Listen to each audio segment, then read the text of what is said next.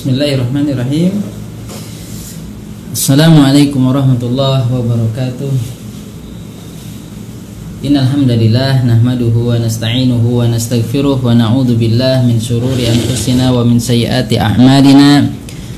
May yahdihillahu fala mudhillalah wa may yudlil fala hadiyalah wa asyhadu an la ilaha illallah wahdahu la syarikalah wa asyhadu anna muhammadan abduhu wa rasuluh اللهم صل وسلم وبارك وأنعم على سيدنا ومولانا محمد وعلى آله وأصحابه وأتباعه وجنوده إلى يوم الدين. اللهم إنا نسألك علما نافعا ورزقا طيبا وعملا متقبلا. اللهم فقهنا في الدين. اللهم اهدنا لأحسن الأخلاق. إنه لا يهدي لأسنها إلا أنت. Wasrif anna sayyaha innahu la yasrifu anna sayyaha illa ant.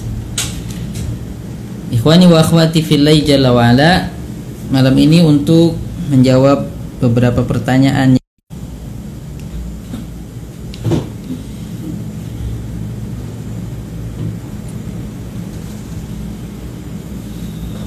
Yang pertama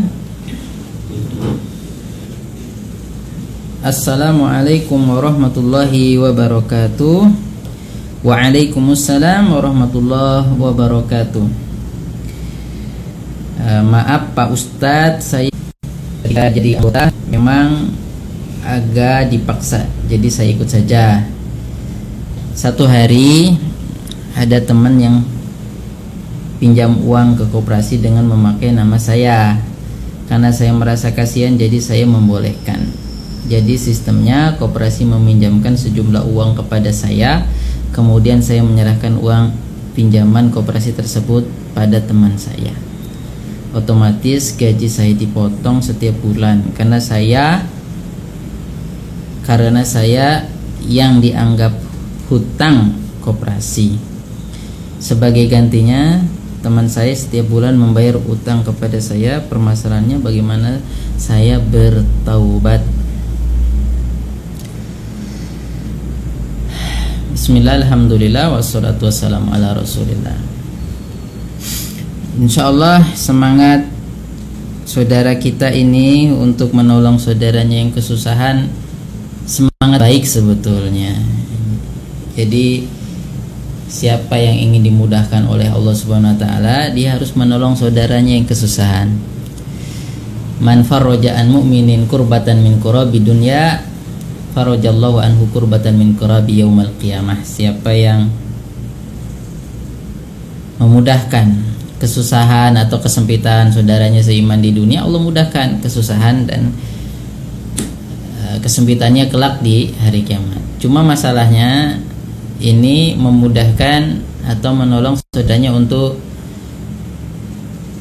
bertransaksi dengan sistem riba Rasulullah Shallallahu Alaihi Wasallam bersabda hadis riwayat Imam Muslim La'ana la'anallahu akilar riba wa mukilahu wa katibahu wa syahidai Allah Subhanahu wa taala memberikan laknat atau melaknat orang yang makan riba. Yang pertama yang makan riba dulu siapa? Yang ngasih pinjaman. Biasanya yang banyak uangnya punya uang miliaran dia usahanya dengan cara meminjamkan uang. Padahal kalau dalam Islam meminjamkan itu tolong menolong jadi kalau tolong menolong ya tolong menolong bukan?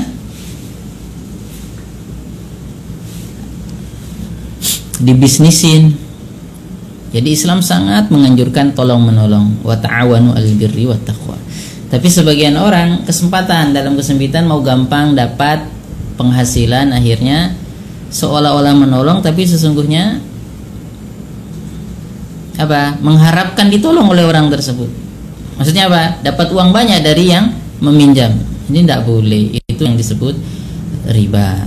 Minjamin 500 miliar harus kembali 500 sekian. Nah, seperti itu. Minjamin 1000 rupiah harus kembaliin 1200 rupiah. Itu tidak boleh kalau minjamin minjamin. Itu memang Islam menganjurkan untuk kita menolong saudara kita. Makanya nanti istilahnya inah. Inah itu seolah-olah kita nolong. Oh lagi nggak punya apa-apa nggak ada yang mau minjamin. Ah dia minjamin saya pinjamin. Tapi saya pinjamin 100 ribu nih. Lo balikin 120 ribu ya. Kan waktu waktu kan emas. Waktu kan harus dihargai. Ah ini nggak boleh kalau mau bisnis bisnis. Kalau minjamin minjamin. Seperti itu. Nah menjadi akilah riba itu yang minjamin. Itu yang paling besar dosanya.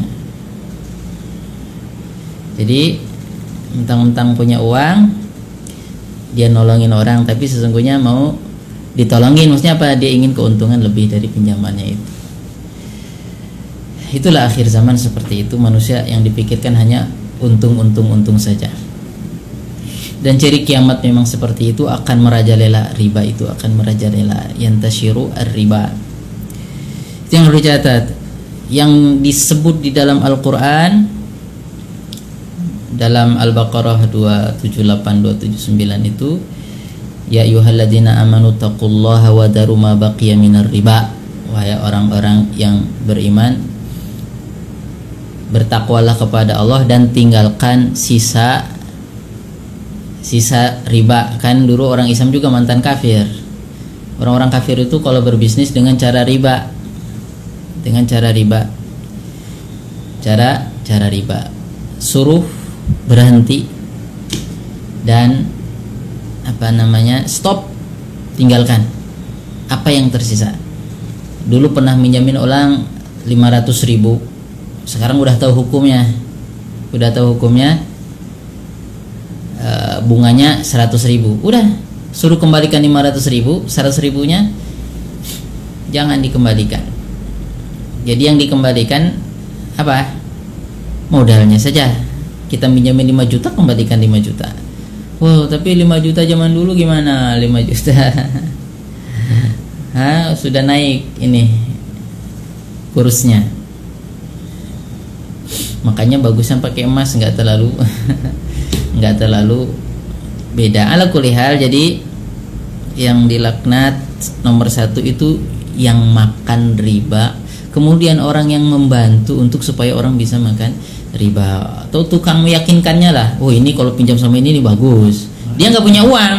Dia nggak punya uang tapi akhirnya orang apa namanya atau dia lagi diam-diam sebetulnya nggak mau pakai riba mau minjamin aja 100 juta 100 juta dia pinjamin tapi ada yang goda aru apa namanya kamu ikutan ini deh kegiatan ini uang 100 juta kalau pinjami kalau kamu pinjamkan ke orang jadi 150 juta loh enak 1 m nah seperti itu nah itu membantu orang makan riba jadinya. Ustaz, kalau nah, seperti deposit gimana Ustaz? Nanti dulu belum selesai ya, barakallahu fik. Ah, barakallahu fik. Ya, jadi kemudian mukilau wa terus apa lagi tadi? Katibahu orang yang nulis. Nah itu sekretarisnya yang yang nulis. Nah, itu dosanya tidak seperti yang makan tadi. Yang dimarahin sama Allah yang betul-betul tuh yang betul-betul meras orang. Itu yang meras orang itu. Nah, tapi kalau kita ikut-ikutan mendukung proses itu, itu dosa tolong menolongnya saja, bukan seperti dosa yang yang makan riba itu. Nah, terus dua saksinya, biasanya transaksikan apalagi kalau besar minjam 500 miliar ah, atau berapa. Itu kalau antar negara biasanya. Itu harus ada saksinya, ada tulis, ada yang juru ketiknya. Nah ini ikut dosa cuma tidak setebal orang yang makan itu karena yang makan itu yang meras. Nah, yang meras. Bagaimana hukumnya yang diperas? Beda kalau orang ini terpaksa sungguh terpaksa kalau enggak itu ya udah mati itu beda lagi hukumnya. Soalnya sudah nggak ada yang mau minjamin soal, mau operasi contohnya. Nggak ada yang mau minjamin. Dia mau operasi mau nggak mau ini.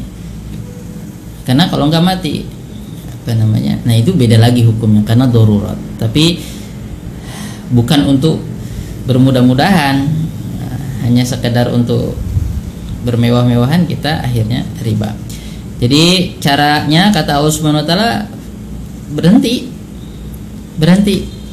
Berhenti. Bisa nggak berhenti? Ya hubungi. Hubungi.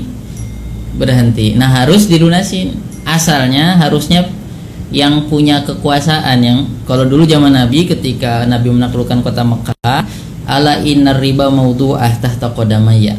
Semua riba itu saya letakkan di bawah kakiku. Masya Allah ribanya paman saya sendiri saya letakkan. Padahal bunganya mungkin udah banyak itu tapi gak usah dibayar. Kembalikan modalnya saja. Itu. Jadi Masya Allah. Harusnya yang berperan pemerintah yang menegakkan kebenaran. Tapi kan ya begini. Istilahnya kalau sudah begitu konsekuensinya bagaimana cara bertobat? Kaidah bertobat dicatat. Kaidah bertobat itu berhenti. Itu kaidahnya kaidah bertobat itu berhenti kemudian menyesali apa yang pernah dilakukan dan tidak mengulanginya seperti itu silahkan komunikasi dengan pihak anu koperasinya berhenti Nah, tapi kan harus dibayar karena kita berhutang. Ya harus juga pinjamnya 100 ribu ya dikembalikan 100 ribu. Nah bunganya itu harusnya nggak dibayar. Tapi kalau dia tetap minta bayar dan sementara kita nggak bisa mengadu ke mana, ke pengadilan pun tetap kalah karena sudah di, disepakati. Kalau begitu gimana? Ya udah, kita statusnya seperti orang yang yang ter terpaksa seperti itu seperti orang yang terpaksa ya karena mau udah mau berhenti mau berhenti malah Hah? harusnya berhenti bayar modalnya. Harus dibayar anu minjamnya 100 juta kembalikan 100 juta. Tapi kan apa mau itu? Yang minjamin di enak aja saya minjamin ya mau cari untung kamu malah nggak bayar untungnya.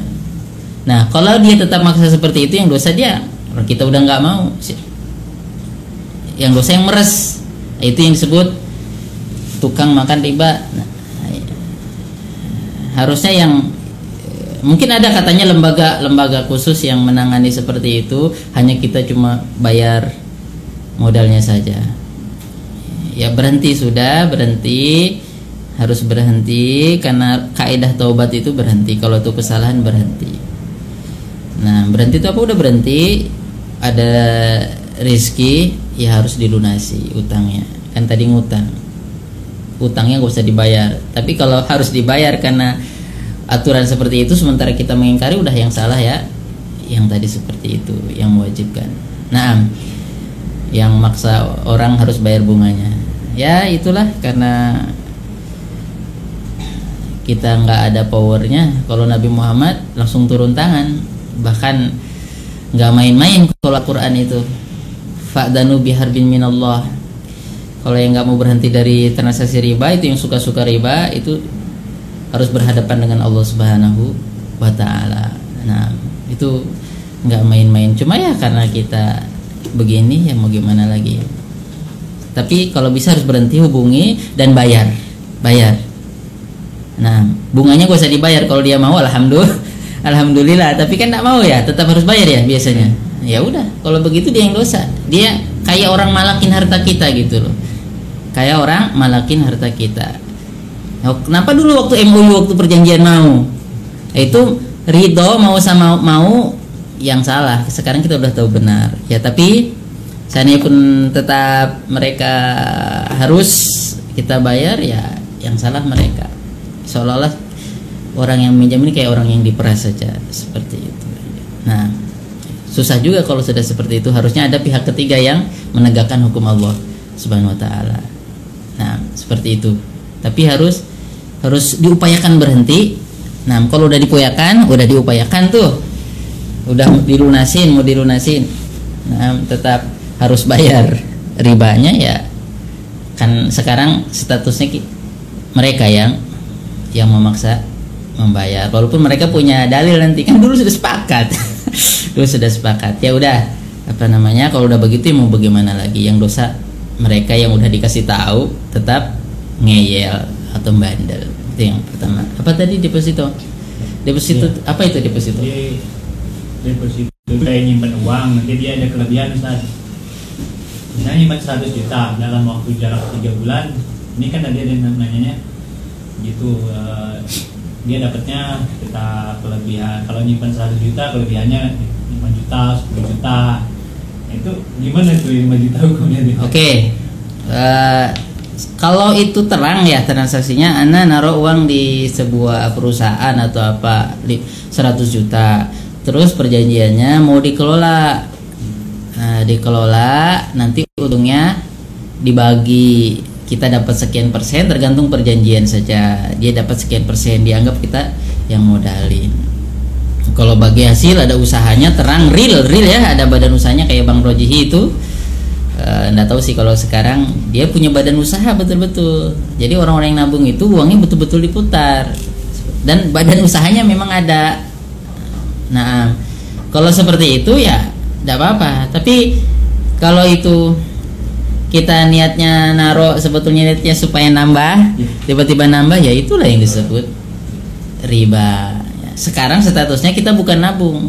Kita yang minjemin orang aslinya kita parah itu dosa kita parah itu. Jadi kita naruh uang 100 juta kita lihat nih per bu- eh, 100 juta sedikit satu miliar ya. Pas sudah dua tahun oh tiba-tiba nambah. Padahal perjanjiannya naruh. Ya kalau naruh ya naruh. Nitip nanti mau transfer kepotong. Kalau sekedar kepotong untuk biaya ATM nggak apa-apa karena itu biaya. Tapi kalau kita berharap supaya nambah tiba-tiba nambah padahal kita nggak ada perjanjian kerjasama bagi hasil uang ini dipakai untuk usaha cuma uang naruh itu itulah. Kita akilu riba di situ kita yang makan riba. Jadi orang yang make itu itu justru korban kita. Korban kita. Tapi beda lagi kalau begini. Beda lagi kalau begini. Bukan nabung dia pinjam ke bank. Aduh udah semua. Pinjam ke bank Joko. Eh bank siapa lah? Bang Toib. Kalau Bang Toib kan enggak lah karena dia baik pinjam ke bank lah se- seorang bank. Dia itu sebenarnya terpaksa karena masyarakatnya nggak ada yang minjamin. Akhirnya dia terpaksa karena harus operasi atau apa begitu. Nah di sini statusnya korban orang ini. Orang perlu uang terus dimanfaatin kelemahan orang ini. Eh, pinjam 100 juta untuk operasi suruh kembaliin 120 juta. Nah ini ini korban sebetulnya orang ini. Dia tuh terpaksa sebetulnya melakukan hal tersebut.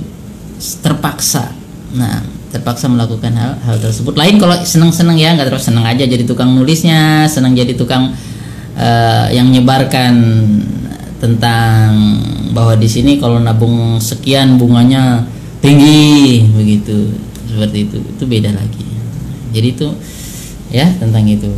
Jadi kalau sekedar naruh tiba-tiba ingin nambah banyak itu nggak nggak ada. Silahkan boleh naruh di di di bank jadi dibuat jelas naruh niat saya itu naruh apalagi sekarang nggak mungkin kita nggak pakai bank itu udah agak susah. Nah jadi niat kita naruh saja. Nah tapi sama pihak bank diputar-putar uangnya. Diputar-putar sama dia. Ya di- dosa dia yang mutar-mutar uang. Kita cuma mau naruh apalagi kalau sudah ada tulisannya ya sebetulnya naruh saja. Wadiah cuma naruh seperti itu. Ya udah nanti kalau dia diem-diem atau pas kita lagi tidur karena uang satu miliar dipakai sama dia buat bisnis tiba-tiba uang kita jadi nambah. Ya kita juga harus jeli. Kalau nambah itu bukan bukan uang kita. Tapi kalau berkurang ya wajar karena di dipakai untuk operasional itu ya ATM atau apa ngurang-ngurang dikit seperti itu. Tapi kalau tiba-tiba nambah itu nggak benar itu nambahnya. Nah, jadi seperti itu. Nah apalagi ini Mau jawab pertanyaan yang di Ustaz dulu. Apa Ya ini masih ada ini sebentar nih. Afwan Bismillah. Afwan Ustadz mau nanya mengapa mengapa kitab Zabur Injil dan Taurat hanya diyakini dan tidak diamalkan? Seorang muslim itu harus beriman kepada kitab-kitab Allah Subhanahu wa taala. Ketika datang malaikat Jibril mengajarkan tentang iman antuk minabillahi wa malaikatihi wa kutubihi jadi orang beriman tuh harus ber, eh, orang yang aku Islam tuh harus beriman terhadap buku-buku kitab-kitab yang Allah turunkan kepada rasul-rasul. Nah orang beriman otomatis harus beriman kepada orang Islam ya harus beriman kepada al Al-Quran. Orang beriman harus percaya kepada Injil nggak? Percaya itu diturunkan kepada Nabi Isa. Tapi apa semuanya dipercayai? Tunggu dulu jadi yang dibenarkan oleh Al-Quran yang dibenarkan oleh hadis itu yang kita percayai. Kalau jelas-jelas bertentangan tidak boleh kita yakini. Yang kita yakini itu Injil yang turun kepada Nabi Isa. Suhuf Ibrahim yang turun kepada Nabi Ibrahim, Zabur yang turun kepada Nabi Daud, Taurat yang turun kepada Nabi Isa. Kalau yang sudah dirubah-rubah, udah ditambah-tambah, contohnya kisah bahwa Nabi Nuh Nabi Nuh itu setelah banjir itu mabuk kemudian menzinai anaknya. Ah ini nggak ada dalam konsep Islam. Nabi itu orang yang baik.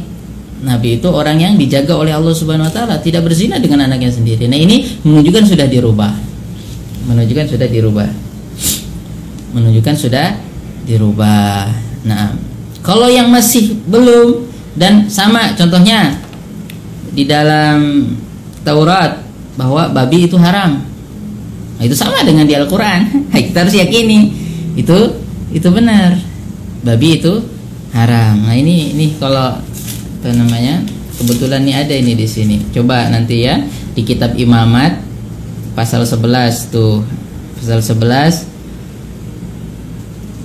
Uh, eh, ini kebetulan ada ya ayat 7 demikian juga babi hutan nah ini karena Injil cetakan 2000 berapa ini 2013 kalau tahun 80 apa namanya tahun 40-an itu nggak ada hutannya.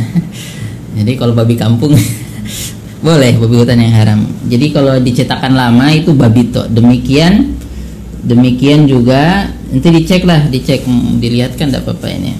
Apa namanya tadi pas ada pertanyaan itu buka-buka. Nah ada dua iya ya, Taurat ini. Taib ya dulu kan juga pas belajar perbandingan agama juga. Taib ini di sini demikian juga babi hutan. Kalau cetakan lama nggak ada hutannya. Ini menunjukkan udah ditambah tahun jadi kata-katanya ditambah. Ya nggak tahu ya siapa yang nambah atau suka-suka ya ditambah-tambah. Itu makanya kita nggak boleh percaya 100% karena Allah sendiri mengatakan yuharifun al kalima amawadi'ihi. Jadi sebagian mereka ahli kitab Yahudi dan Nasrani itu merubah-rubah kitabnya tapi bukan berarti dirubah 100% enggak juga. Masih ada nilai-nilai yang benar. Makanya kata Nabi hadithu an Bani Israel wala haraj nggak apa-apa ceritakan dari Bani Israel tentang Bani Israel padahal sanatnya kadang-kadang terputus bahkan nggak ada sanatnya. Nah kalau jelas tidak bertentangan dengan Al-Quran dan Hadis jangan dibenarkan jangan didustakan. Kalau jelas-jelas bertentangan apa namanya? Jangan di, diyakini seperti itu. Atau ada memang sudah benar tapi sudah beda hukumnya. Kalau dalam Taurat kan unta haram. Masa kita meyakini unta haram? Jelas-jelas dalam hadis unta itu ha halal. Nanti ulama berbeda pendapat habis makan daging unta batal wudhu atau enggak? Madhab Ahmad bin Hambal batal karena hadisnya terang. Kalau makan kambing tidak batal makan unta batal. Tapi nanti madhab jumhur termasuk syafi'i nggak batal. Nah nggak batal makan daging unta ya hilap ya tidak apa-apalah sama-sama ulama. Nah karena memang berkuku belah yaitu kukunya berselap panjang tetapi tidak makan biak haram itu bagimu. Nah, ini diyakini nggak apa-apa. Nah karena memang sama dengan yang ada di Al-Quran dan di hadis terang. Nah seperti itu. Nah di sini uh, unta juga seperti itu. Nah itu karena udah beda kita ah ini mungkin contoh satu lagi ya. Jadi kita itu meyakini ya memang diperintahkan harus yakin. Yakin kalau yang murni kepada Nabi Is turun kepada Nabi Isa turun kepada Nabi Daud Zabur kepada Nabi Daud Suhub Ibrahim kepada Nabi Ibrahim Injil kepada Nabi Isa. Tapi kalau yang sudah setelah itu yang udah dirubah-rubah dan uh, kita harus betul-betul selektif kita membenarkan yang sesuai dengan Al-Quran dan Sunnah Nah, seperti itu. Kalau enggak jadi bertentangan, tidak boleh kita yakini. Jadi eh, kenapa kita hanya meyakini? Ya meyakini secara secara global. Kalau yang itu murni kepada Nabi Isa, iya kita yakini benar semuanya.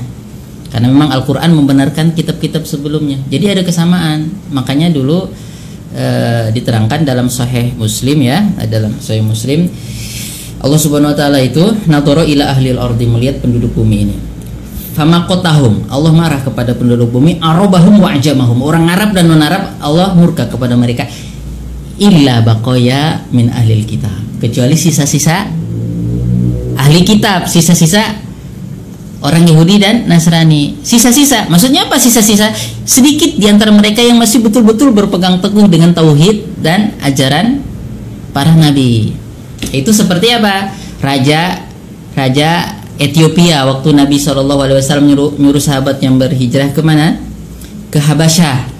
Nah itu Kristen ketika dengar surat Maryam yakin ah ini di ini ini ini inilah yang turun kepada Nabi Musa juga ini sama. Makanya mereka ketika ketemu sama orang Arab yang itu Ja'far bin Abi Thalib, Abdurrahman bin Auf yang hijrah ke Ethiopia ya, itu langsung nyambung dengan Nabi Muhammad karena memang di dalam kita mereka Nabi akhir zaman sudah dekat masanya. Seperti yang di, di Mekah juga itu ada Warokoh bin Naufal itu orang Arab. Orang Arab yang punya kerabat hubungan kerabat dengan Khadijah istri Nabi. Ketika Nabi Muhammad dapat wahyu, justru yang pertama kali mengakui bahwa ini wahyu bukan bisikan setan, bukan bukan halusinasi, siapa? Warokoh bin Naufal, orang yang ber, bertauhid dan dia tahu tentang agama Yahudi dan Nasrani. Ada yang mengatakan Nasrani, Nasrani yang lebih tepat. Seperti Salman Al Farisi ketika dia dari Persia keliling-keliling ke Irak, ke Syam, ke daerah mau eh, di Mosul nanti eh, ke dekat Turki. Setiap pendeta yang ditemuin, aduh sebentar lagi Nabi akhir zaman udah muncul ciri-cirinya.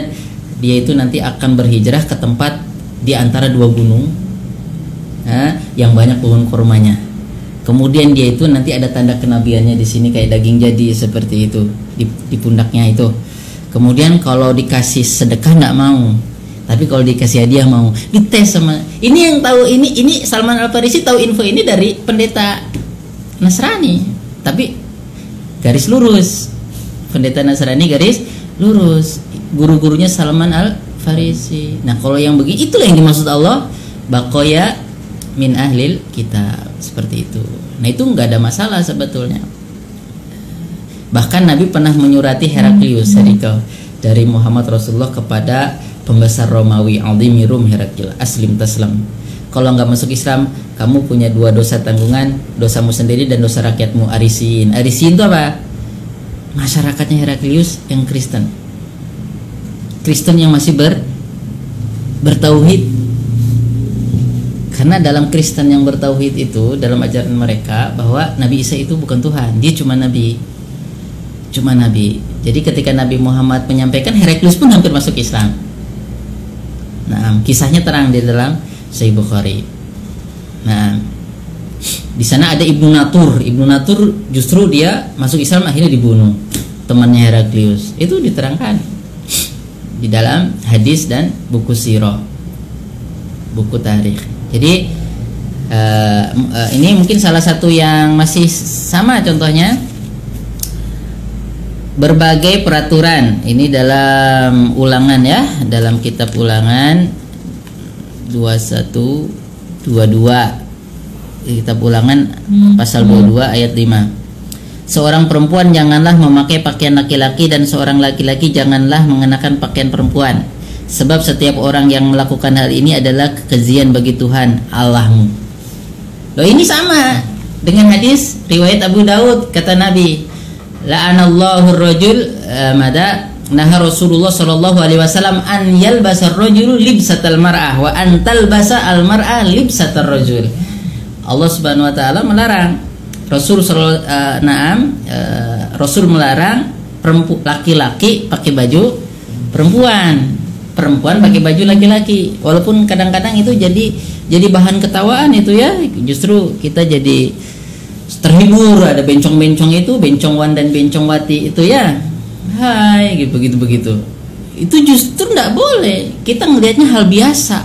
Tapi lama-lama kalau jadi begitu betul-betul jadi perempuan maksudnya gayanya gaya perempuan akhirnya nggak suka dia aslinya laki-laki akhirnya nggak apa namanya tapi jadi perempuan. Akhirnya nanti nggak normal. Kalau udah nggak normal bahaya. Nanti bisa seperti kaum Nabi Nabi Lut dulu ada ya pengalaman pengalaman.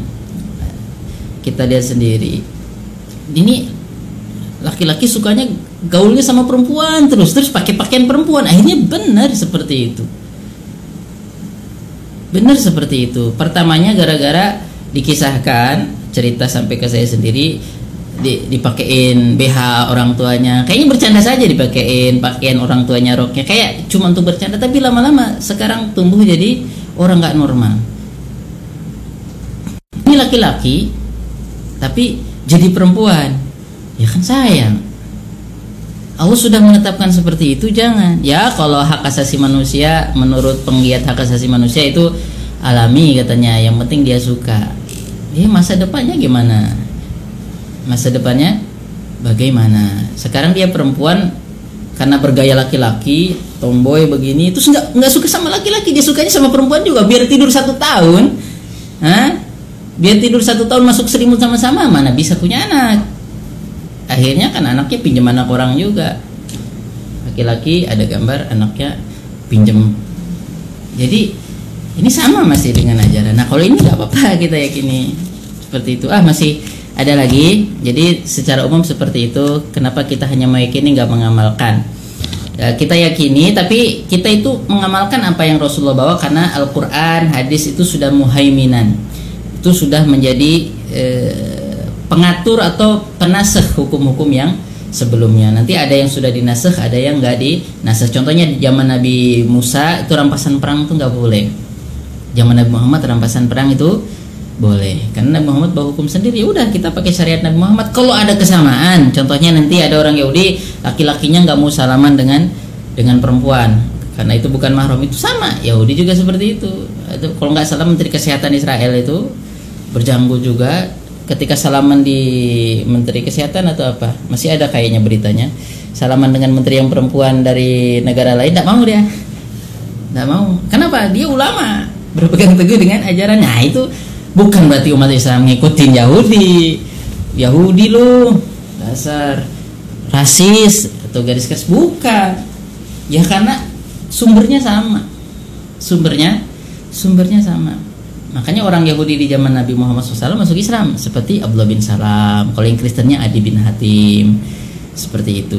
Nah, jadi kita bukan bermaksud menjelek-jelekan siapa pun, tapi hendaknya kita yang nggak apa-apa saling berdiskusi, saling saling bertukar pikiran, insya Allah. Karena memang itu bahasa Al-Quran. Kita harus mengajak uh, ahlu kitab untuk mengenal, untuk bertauhid kepada Allah Subhanahu wa Ta'ala. Nah, itu ya jadi kata-kata kenapa harus meyakini yang dimaksud yakini itu yang betul-betul masih fresh dan murni tapi sekarang sudah sudah kata para ulama bahkan kalau yang dikatakan murni kepada Nabi Isa kepada Nabi Isa sudah nggak ada. Kalau yang sisa-sisanya masih terasa itu memang masih ada. Itu memang masih ada. Jadi para ulama melarang ini. Taurat, Injil mentang-mentang sudah dirubah kita untuk istinja. Contohnya tidak boleh dibakar pun tidak boleh. Karena ada kebenaran di sini walaupun tidak 100% bahkan tinggal sisa-sisanya ajakan kepada tauhid jangan menyembah patung masih ada seperti itu nah itu mohon di, dipahami bahkan Nabi mungkin dalam Sahih Bukhari itu Nabi Muhammad SAW pernah eh, kedatangan orang Yahudi Nah, ketika mereka menghukum orang yang berzina di antara mereka. Nabi Muhammad bertanya di dalam Taurat orang yang berzina diapain? Enggak ada katanya. Terus Nabi Muhammad tanya sama yang lebih alim ada. Apa namanya? Seperti itu. Di lain riwayat katanya enggak ada.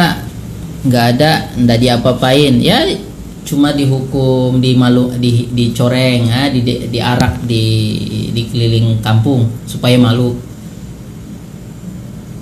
memangnya nggak ada ayat rajam nggak ada kata itu di bawah Taurat ke hadapan Nabi bersama Nabi ada Abdullah bin Salam Abdullah bin Salam itu ulamanya Yahudi yang masuk Islam ayat rajam ditutup sama dia. Nggak ada ayat rajam dibaca ayat uh, apa namanya ayat sebelum dan setelahnya. Yang tentang rajam di situ yang sudah punya suami istri itu dihukum mati itu ditutup sama dia. Ditutup. Kata Abdullah bin Salam buka tanganmu itu. Ternyata dibuka ada ya. Sampai sekarang juga ada hukuman mati tentang orang yang berzina sudah punya suami nah atau is, uh, seorang perempuan yang sudah punya uh, jadi istri sudah punya suami suami sudah punya istri kemudian berzina lagi dengan orang lain nah itu ada hukuman itu masih ada kemiripan kemiripan seperti itu Nah, Nabi Muhammad SAW juga pernah merajam. Nah, tapi rajam itu bukan untuk apa? Itu juga untuk menghapuskan dosa dosanya. Walaupun nanti ada beberapa pemikir yang yang ya istilahnya terjun bebas ya. Jadi sesungguhnya syariat rajam itu bukan dari Islam. Itu orang apa namanya? Nabi Muhammad tuh hanya melaksanakan syariat Yahudi. Ya, padahal syariat Yahudi ada rajam, umat Islam juga ada rajam sama. Seperti itu. Karena sebagian umat Islam sendiri justru yang menolak hukum rajam karena dianggap itu punya punya Yahudi di dalam Taurat bukan punya umat Islam. Jadi Nabi Muhammad waktu mempraktekkan rajam itu praktek kepada orang Yahudi. Padahal Nabi Muhammad nggak praktekkan kepada orang Yahudi saja, kepada orang Islam juga, ya, yang berzina. Tapi bukan dicari-cari ya, diintip-intip orang berzina, habis itu dirajamin bukan. Jelas-jelas berzina ya, jelas-jelas berzina. Kalau nggak ada bukti atau dia nggak ngaku, nggak boleh dirajam. Udah disuruh tobat sama Allah Subhanahu wa taala. Ya berzina di hotel nggak usah kita cari-cari ya cuma memang kita larang hotel-hotel jangan ha, menyediakan fasilitas untuk perzinahan hotel atau dan yang sebagainya nah itu eh, kemudian yang di situ berapa lagi ini ada satu pertanyaan dulu Ustaz. ini agak agak ringan cuma hanya menanyakan hukum Ustaz. Assalamualaikum Assalamualaikum warahmatullahi wabarakatuh Saya ingin bertanya Pak Ustaz Bagaimana hukumnya jika saya yang berusia 48 tahun menikah dengan laki-laki usia 26 tahun? Mohon pencerahannya Ustaz. Oh, bagaimana? Boleh. Jadi selama Islam ya, selama satu akidah terus orangnya baik-baik. Jadi itu yang bertanya laki-laki atau perempuan? Perempuan. Berarti perempuan. Perempuannya 48, Ya. cowoknya 26. 26 ya kalau sama-sama mau dan sudah dipelajari semuanya walinya juga setuju wali perempuannya ini sah-sah saja dan sangat boleh cuma harus betul-betul dipertimbangkan karena biasanya kalau nggak sekufu kufu itu masuk umurnya sama nanti apa namanya katakanlah yang lakinya 60 70 tahun, ceweknya 13 tahun. Ya kalau nggak mau, yang perempuannya nggak boleh dipaksa atau sebaliknya. Ya tapi kalau sama-sama mau dan betul-betul niat menikah itu untuk menegakkan hukum-hukum Allah, ha? bukan terselubung ada niat terselubung, ha? Atau satunya ada yang kaya atau satunya ada yang setengah kaya akhirnya hanya sekedar mau. Nah, itu ndak boleh. Ndak boleh. Tapi silahkan menikah dengan orang yang bagus agamanya. Bagus agamanya. Jadi yang sebetulnya yang jadi patokan bukan 20 tahunnya atau apa agamanya. Agamanya. Ya memang juga sih dilihat suruh lihat gantengnya cantiknya itu disuruh lihat sama Nabi. Kata Nabi kamu kalau nikahin perempuan apa namanya lihat dulu apa yang membuat kamu tertarik sama dia. Karena itu fitrah manusia fitrah manu fitrah manusia. Nah jadi eh, contohnya dulu coba kalau akhwat ansor perempuan ansor itu dilihat karena biasanya di matanya agak-agak sebagiannya itu di matanya agak-agak juling begitu. Lihat dulu jangan langsung-langsung aja dari belakang atau udah kayaknya anu lihat dulu boleh dia ngelihat sendiri tapi dengan standar standar lah ya. Atau melalui saudarinya cerita nggak cacat. Ah nggak cacat nggak apa. Karena kalau cacat harus diterangkan. Harus diterangkan supaya nggak menyesal nanti. Pokoknya semuanya harus terang. Tapi nggak juga ada sebagian ulama katanya boleh melihat keseluruhan. Keseluruhannya itu cukuplah cerita secara umum dari orang yang terpercaya nah selama sudah dipelajari dan sudah meminta petunjuk kepada Allah Subhanahu Wa Taala Bismillah nggak ada masalah. Nah cuma sebagai seorang muslim harus bersiap-siap dengan apa yang akan terjadi. Kalau memang kita udah berniat pasti akan ada ujian ke depannya itu.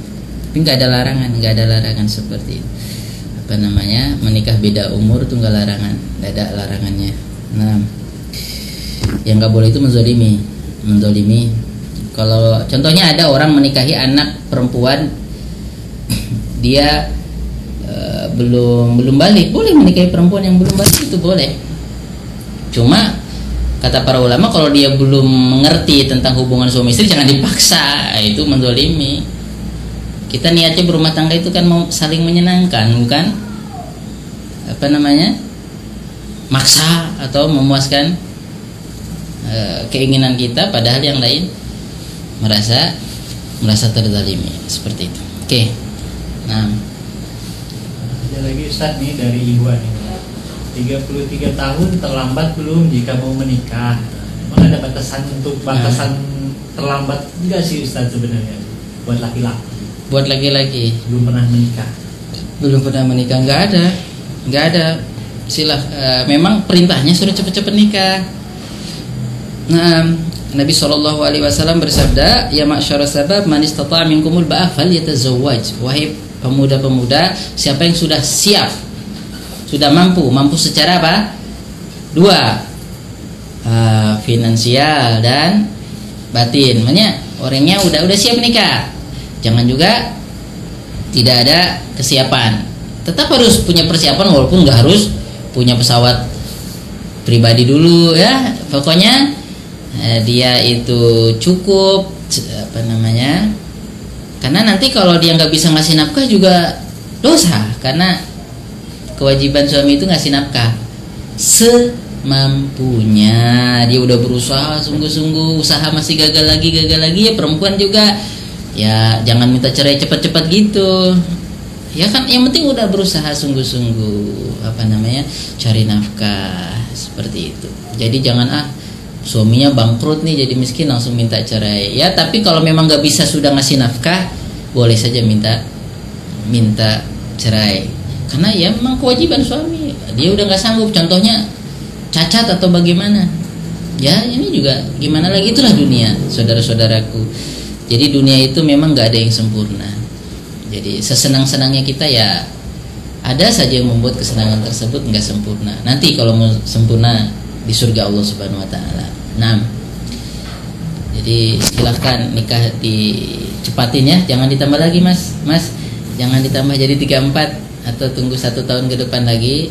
Cepat nikah, dipersiapkan sambil belajar, belajar untuk, tapi tetap memahami ilmu agama itu harus tetap berlanjut sampai kita mati. Usai kan orang awam nggak urus belajar ilmu agama, harus tetap menuntut ilmu agama. Apa namanya?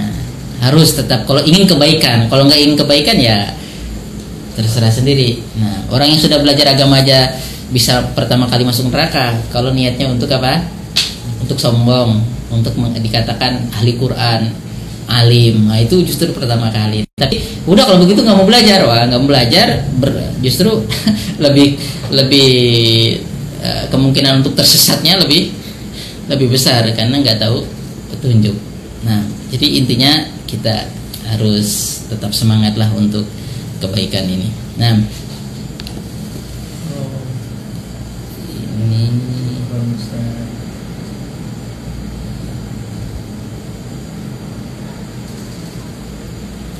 Ini.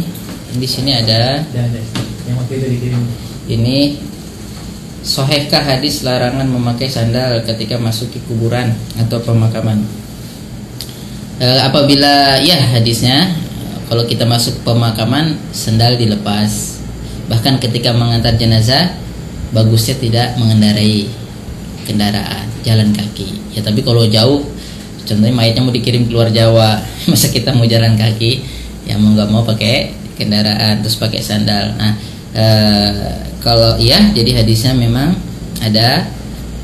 Jadi kalau pakai e, ke kuburan dilepas terompahnya masuk ke daerah kuburan. Kemudian tapi dilihat juga kalau di situ banyak duri banyak apa ya boleh saja dipakai. Jadi enggak enggak enggak 100% harus seperti itu dilihat suasananya. Nah Oke, ini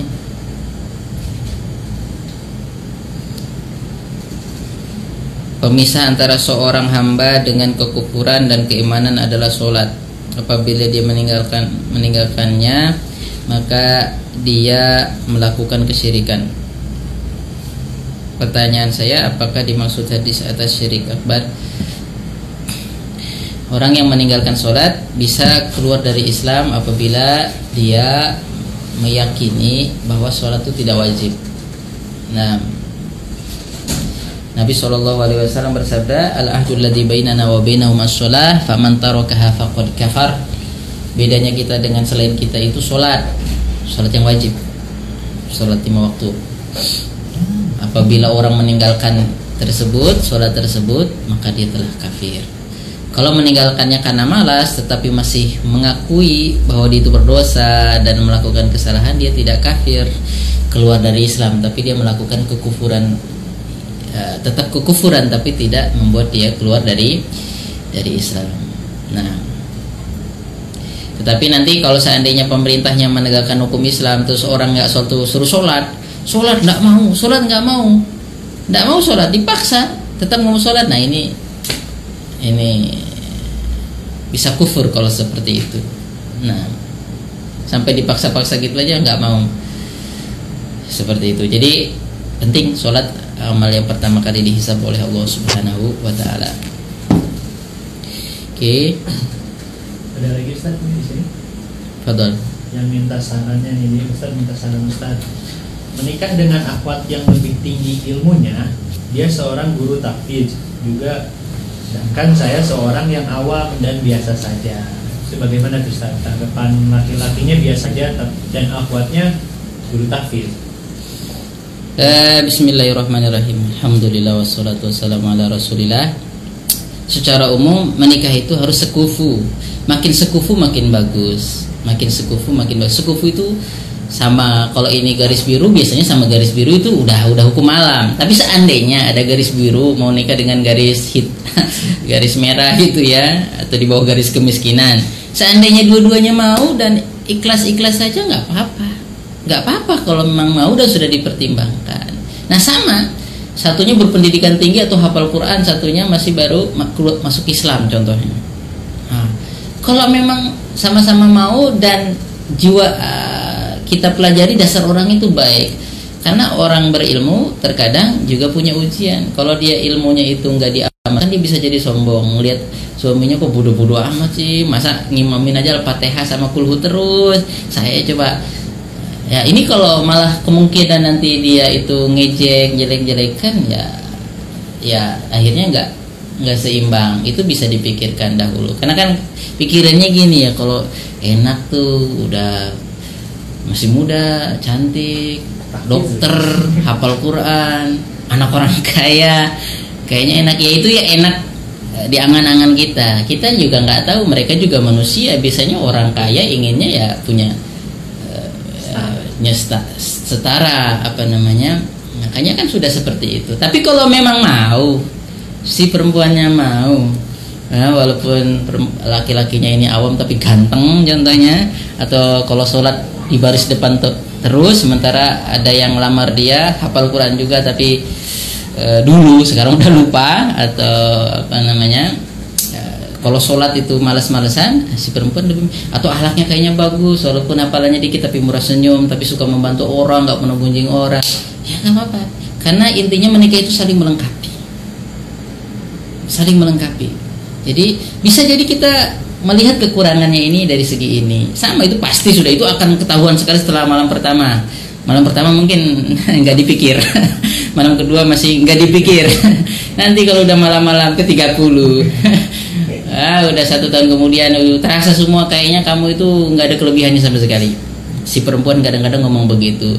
Maroa itu min khairan kot nah ini kufur ini kata Nabi. Perempuan yang gini kufur.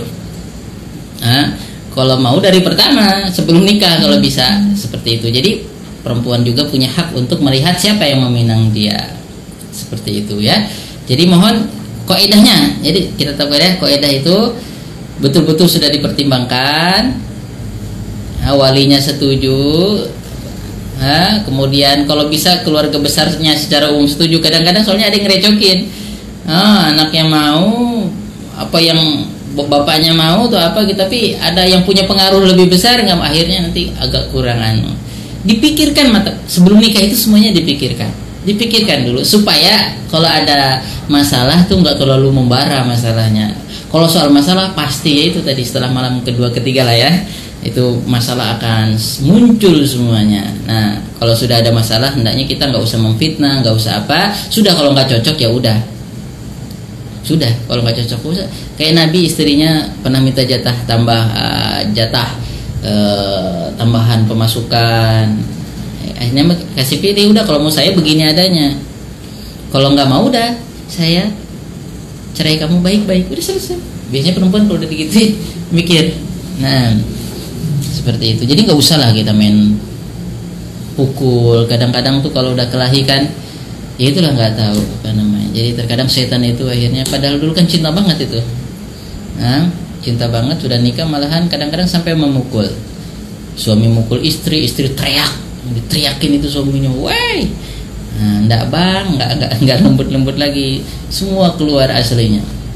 Semua aslinya. Tadinya kayak anak kucing perempuannya itu halus sudah nikah jadi macan menakutkan. Nah, jadi mudah-mudahan kita tetap bisa menjaga akhlak kita sebelum dan setelah nikah. Saya ini pun udah nggak cocok dan memang udah musyawarah keluarga, udah begitu ada masalah, udah tetap nggak bisa ketemu ya udah. Tidak apa-apa itu boleh saja, boleh saja. Karena niat kita itu mencari ridho Allah Subhanahu Wa Taala, menegakkan hukum Allah, bukan untuk memendam rasa rasa benci apa namanya seperti itu. Tapi ingat pasti nggak sempurna pasangan kita itu tadi sudah ditanya. Nah, satunya guru tahfiz satunya muridnya. Nah tape barakallahu ini di sini ada. Coba ada lagi nggak di sini? Kalau di sini ada lagi anak ini sifatnya emosian. Bagaimana caranya? Saran Ustaz e, untuk menahan emosi yang sering datang mendadak Barakallah. Dia ketika orang ini musiat. Iya.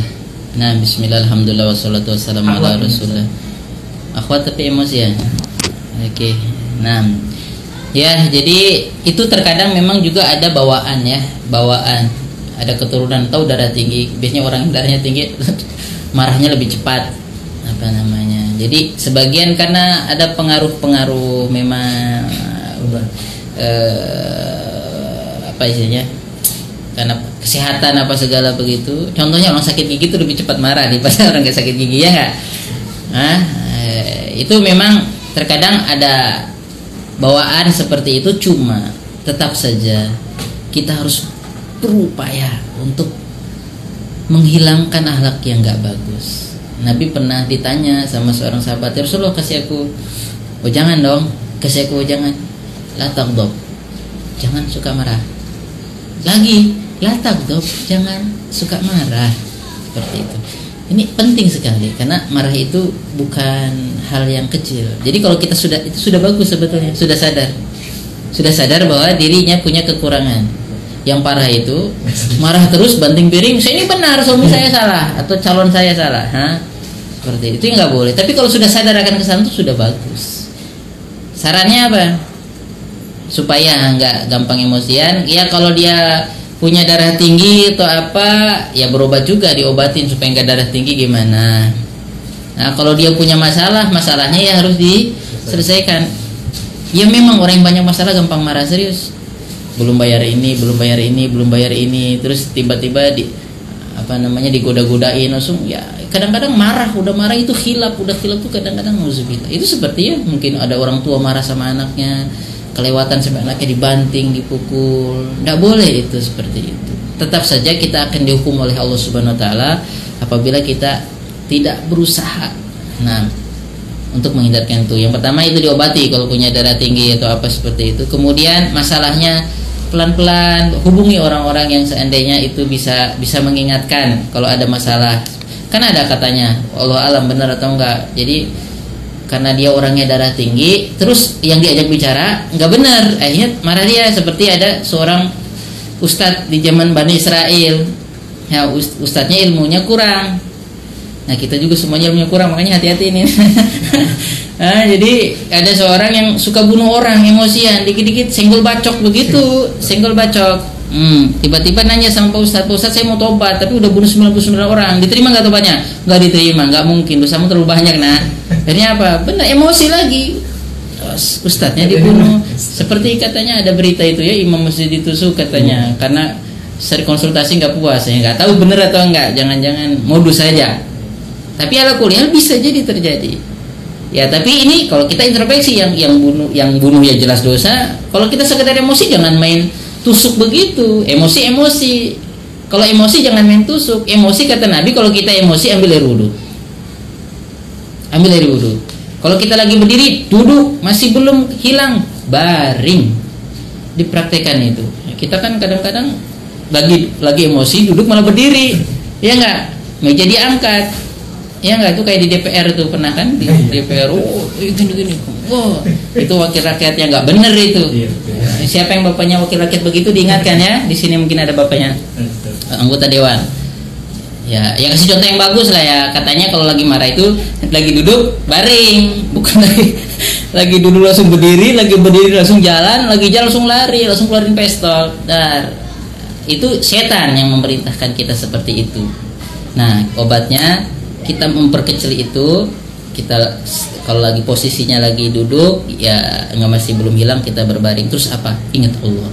Baca a'udzubillahi minasyaitonirrajim. Selain itu memang juga mungkin bawaan atau apa begitu tapi itu pasti dikomporin sama setan. Karena setan itu mengajak kita untuk menghina orang. Kadang-kadang kalau udah marah apa? Kata-kata yang keluar. Sayang enggak lah.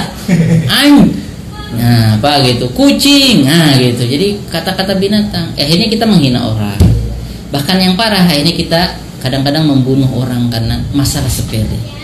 Masalah sepele. Jadi eh, alhamdulillah sudah sadar atas kekurangannya sama sebetulnya kita juga punya kekurangan. Ada yang nggak bisa marah itu nggak bagus kadang-kadang nggak bagus juga. Islam diinjak-injak. Agama Islam dihinakan. Kita santuy-santuy saja. Tuhan gak usah dibela coy. Kalau Tuhan masih harus dibela kamu menyinggung Tuhan. Tuhan itu maha kuasa gak usah dibela. Nah ini juga kadang-kadang parah yang seperti ini.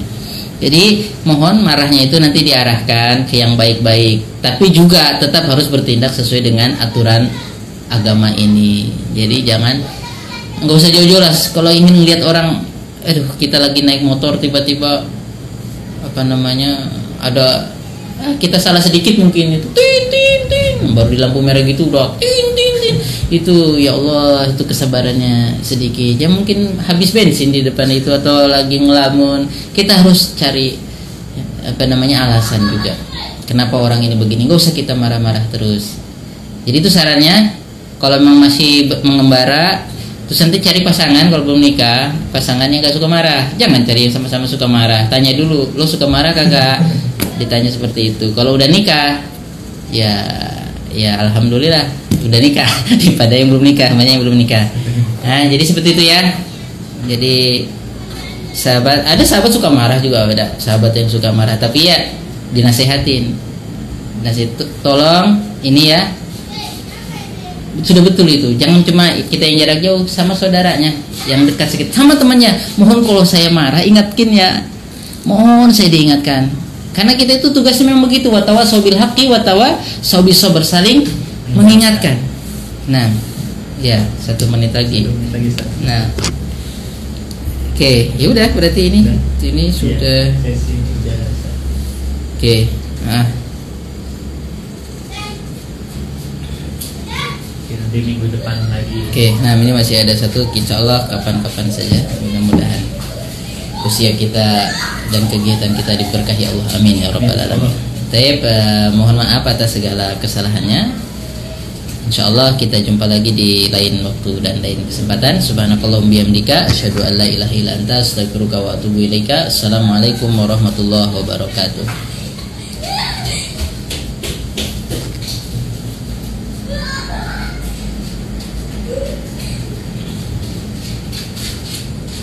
itu بسم الله الرحمن الرحيم السلام عليكم ورحمة الله وبركاته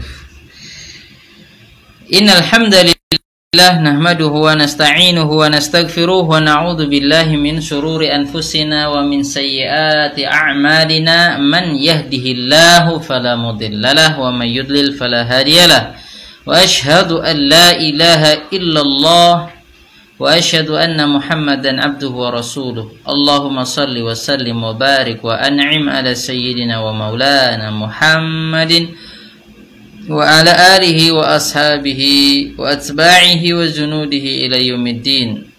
اللهم إنا نسألك علما نافعا ورزقا طيبا وعملا متقبلا. اللهم اهدنا لأحسن الأخلاق. إنه لا يهدي لأحسنها إلا أنت. واصرف عنا سيئها إنه لا يصرف عنا سيئها إلا أنت وتوفنا مع الأبرار. إخواني وأخواتي في الليل جل وعلا معنا في هذه الليلة المباركة الملخص في شرح كتاب التوحيد لفضيلة الشيخ صالح ابن فوزان ابن عبد الله. نعم. حفظه الله تعالى. faqad tawassalna ila qawlihi ta'ala wa laqad ba'atna fi kulli ummatin rasula an ibudullah wa wajtanibut taghut uh, malam ini kita masih dengan kitab Al-Mulakhas fi Syarhi Kitab Tauhid karya Al-Syeikh Salih Ibn Fauzan Ibn Abdullah Al Fauzan. Kita akan membahas malam ini firman Allah Subhanahu wa taala dalam surat An-Nahl ayat 36 Walaqad ba'atna fi kulli ummatin rasula an i'budullaha wajtanibut taghut Firman Allah Subhanahu wa taala dalam surat An-Nahl ayat 36 Walaqad sungguh Ba'asna telah kami utus fi kulli ummatin pada setiap umat rasula utusan Allah rasul.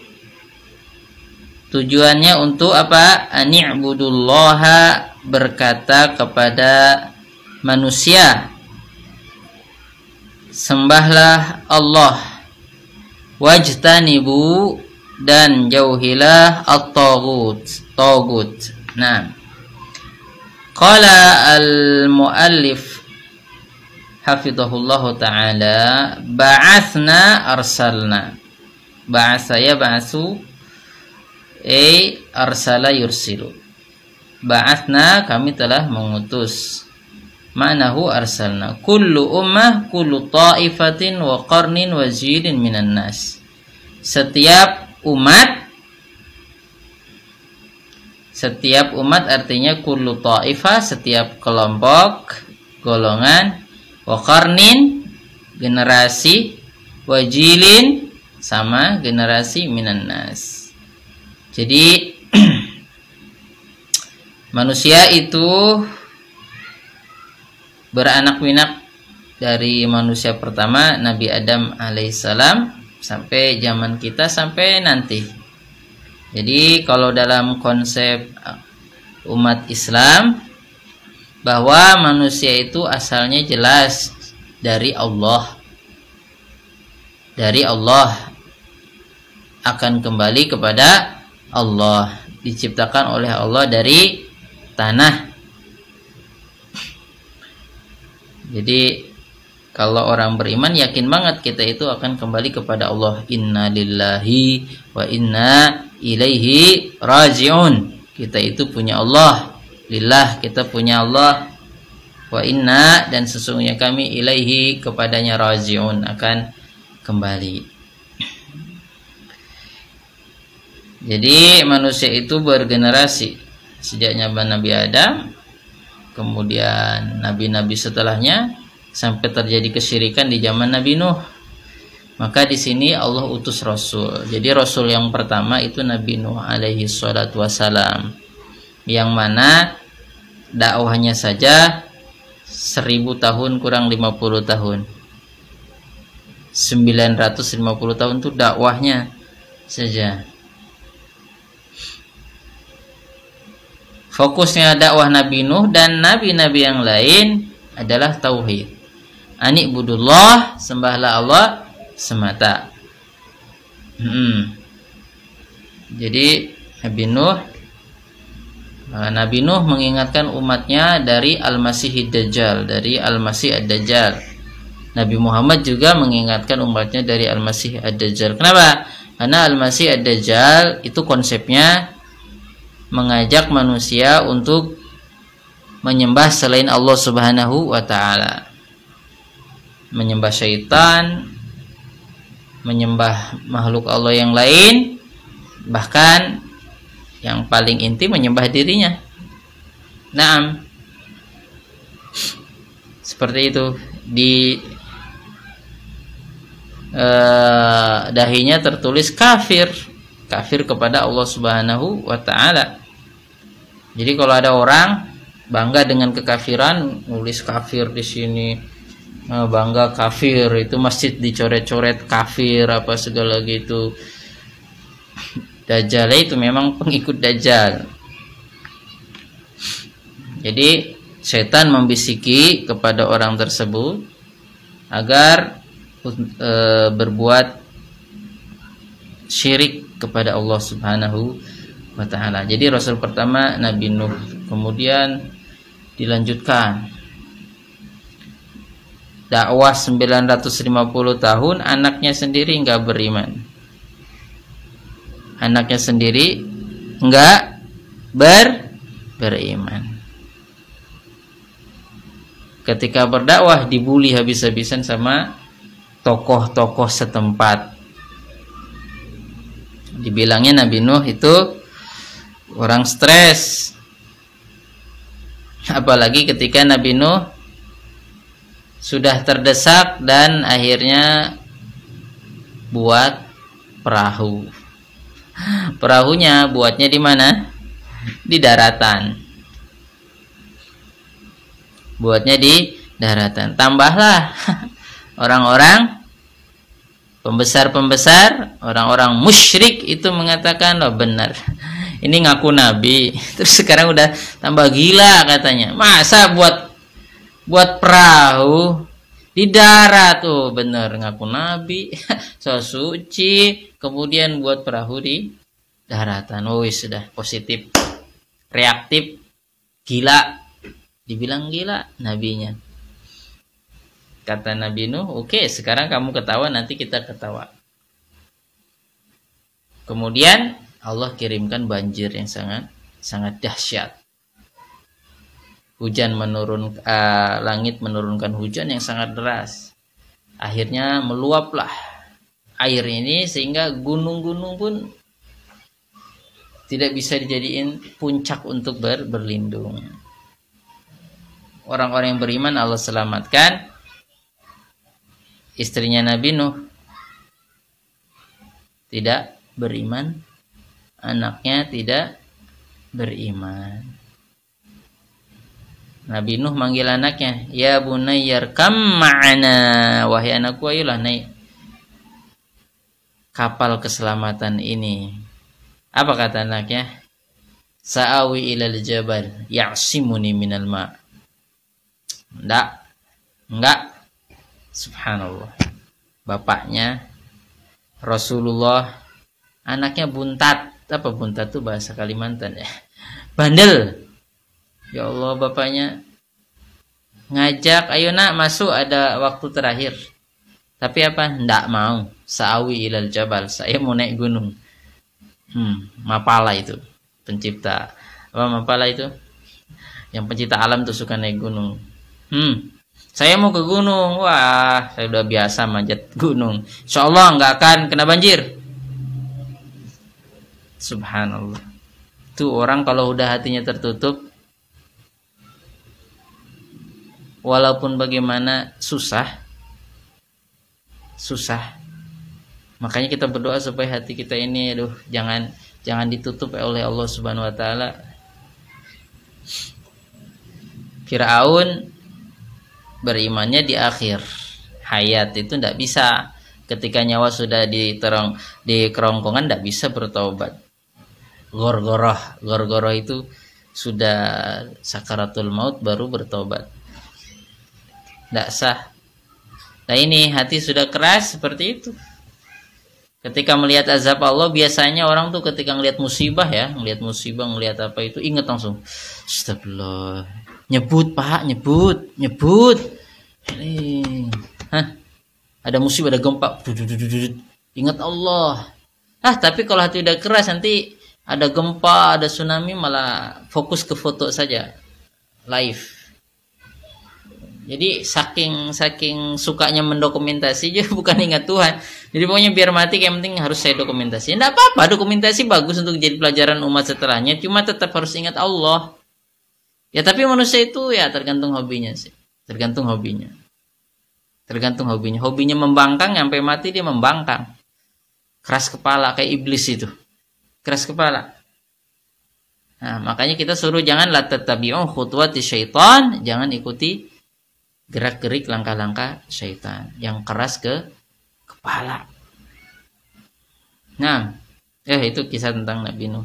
Berat sekali perjuangan terkadang anak kandungnya orang terdekat sendiri malahan tidak mendukung, nggak beriman.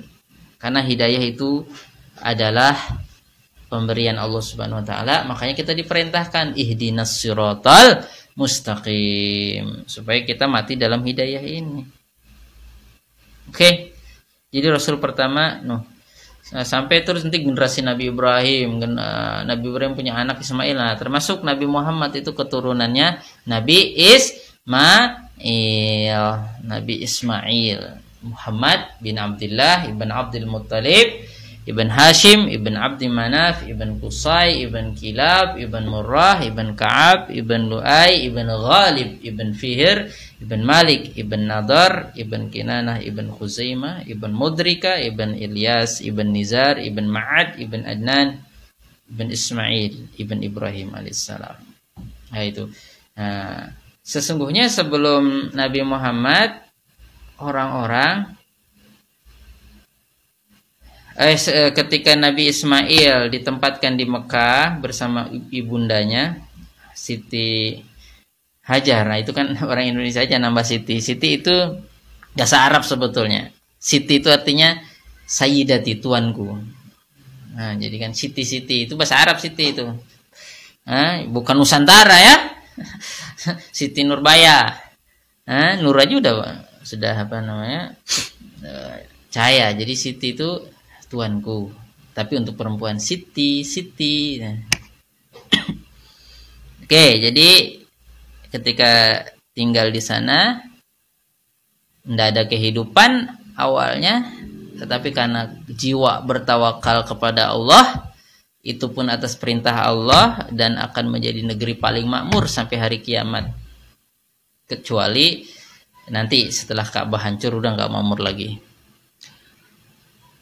jadi di situ Nabi Ismail tumbuh di situ sama ibunya karena ada air zam-zam akhirnya ada kabilah Jurhum Yaman uh, datang ke situ akhirnya tinggal di situ minta izin. Akhirnya Nabi Ismail nikah dengan orang Arab. Nah jadi dari situlah Nabi Ismail pandai bahasa Arab bahkan lebih hebat bahasa Arabnya dari orang Arab.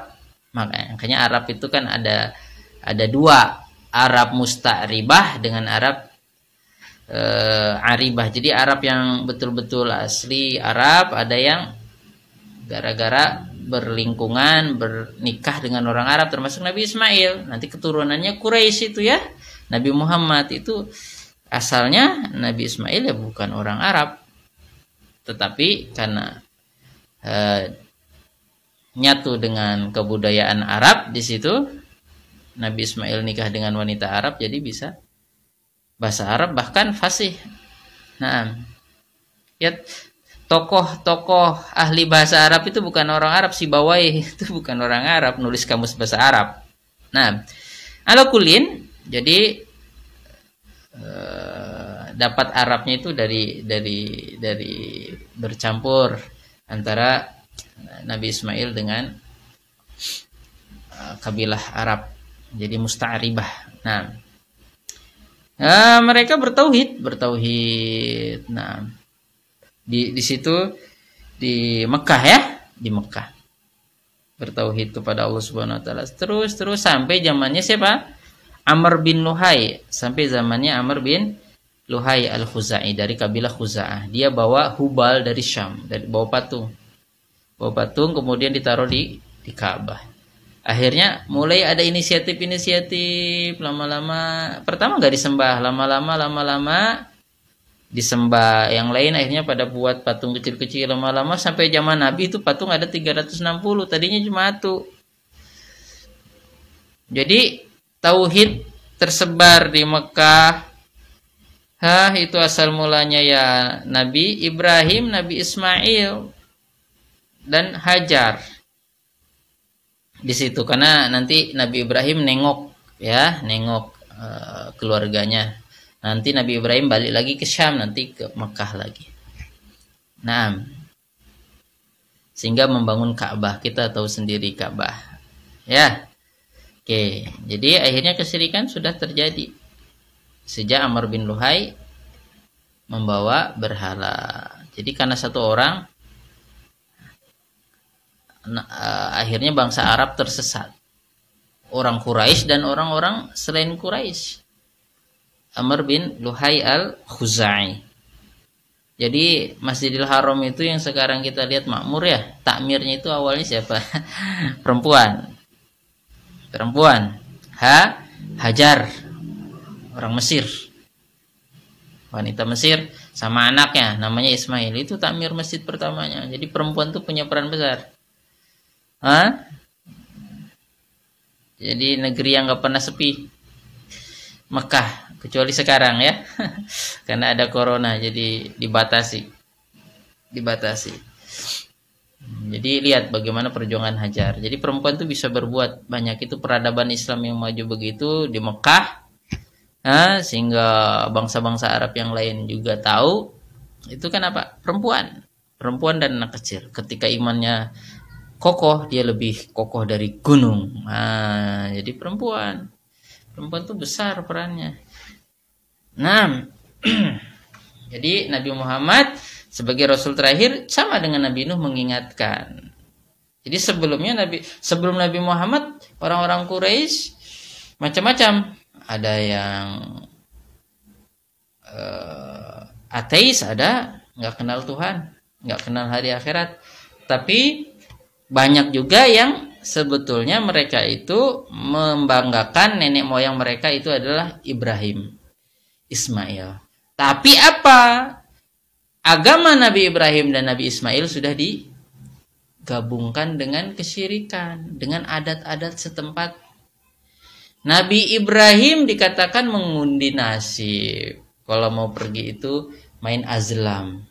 Azlam ini beruntung nggak beruntung, anak panah. Cabut, cabut, cabut kayak judi.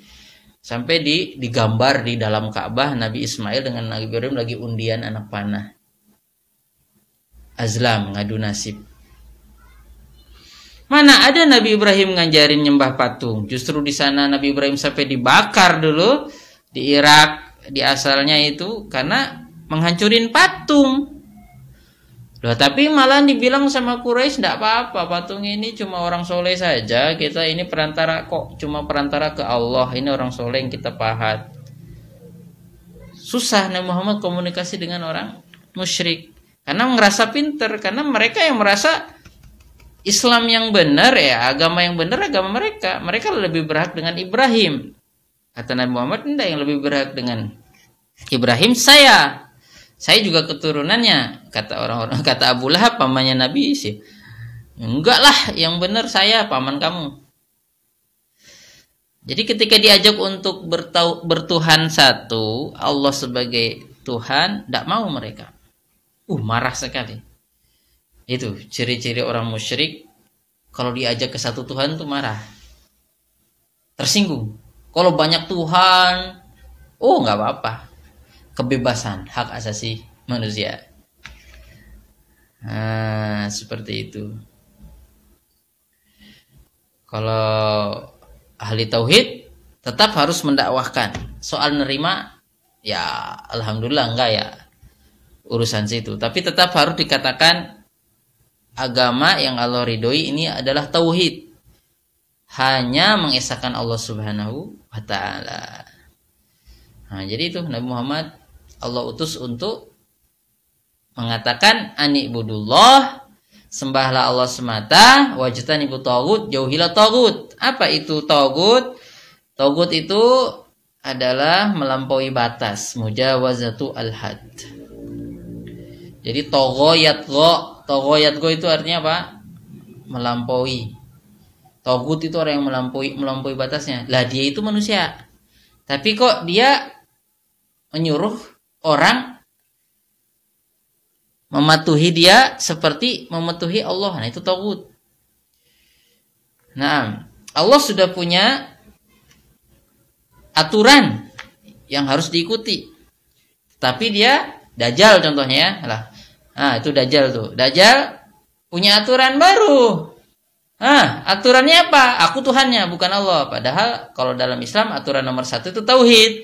Jangan syirik. Eh, kalau dajjal apa? Malah suruh sembah dia itu orang-orang. Kalau enggak digorok, dipaksa. Harus ngikutin ideologinya dia. ideologinya dia apa? Saya Tuhan.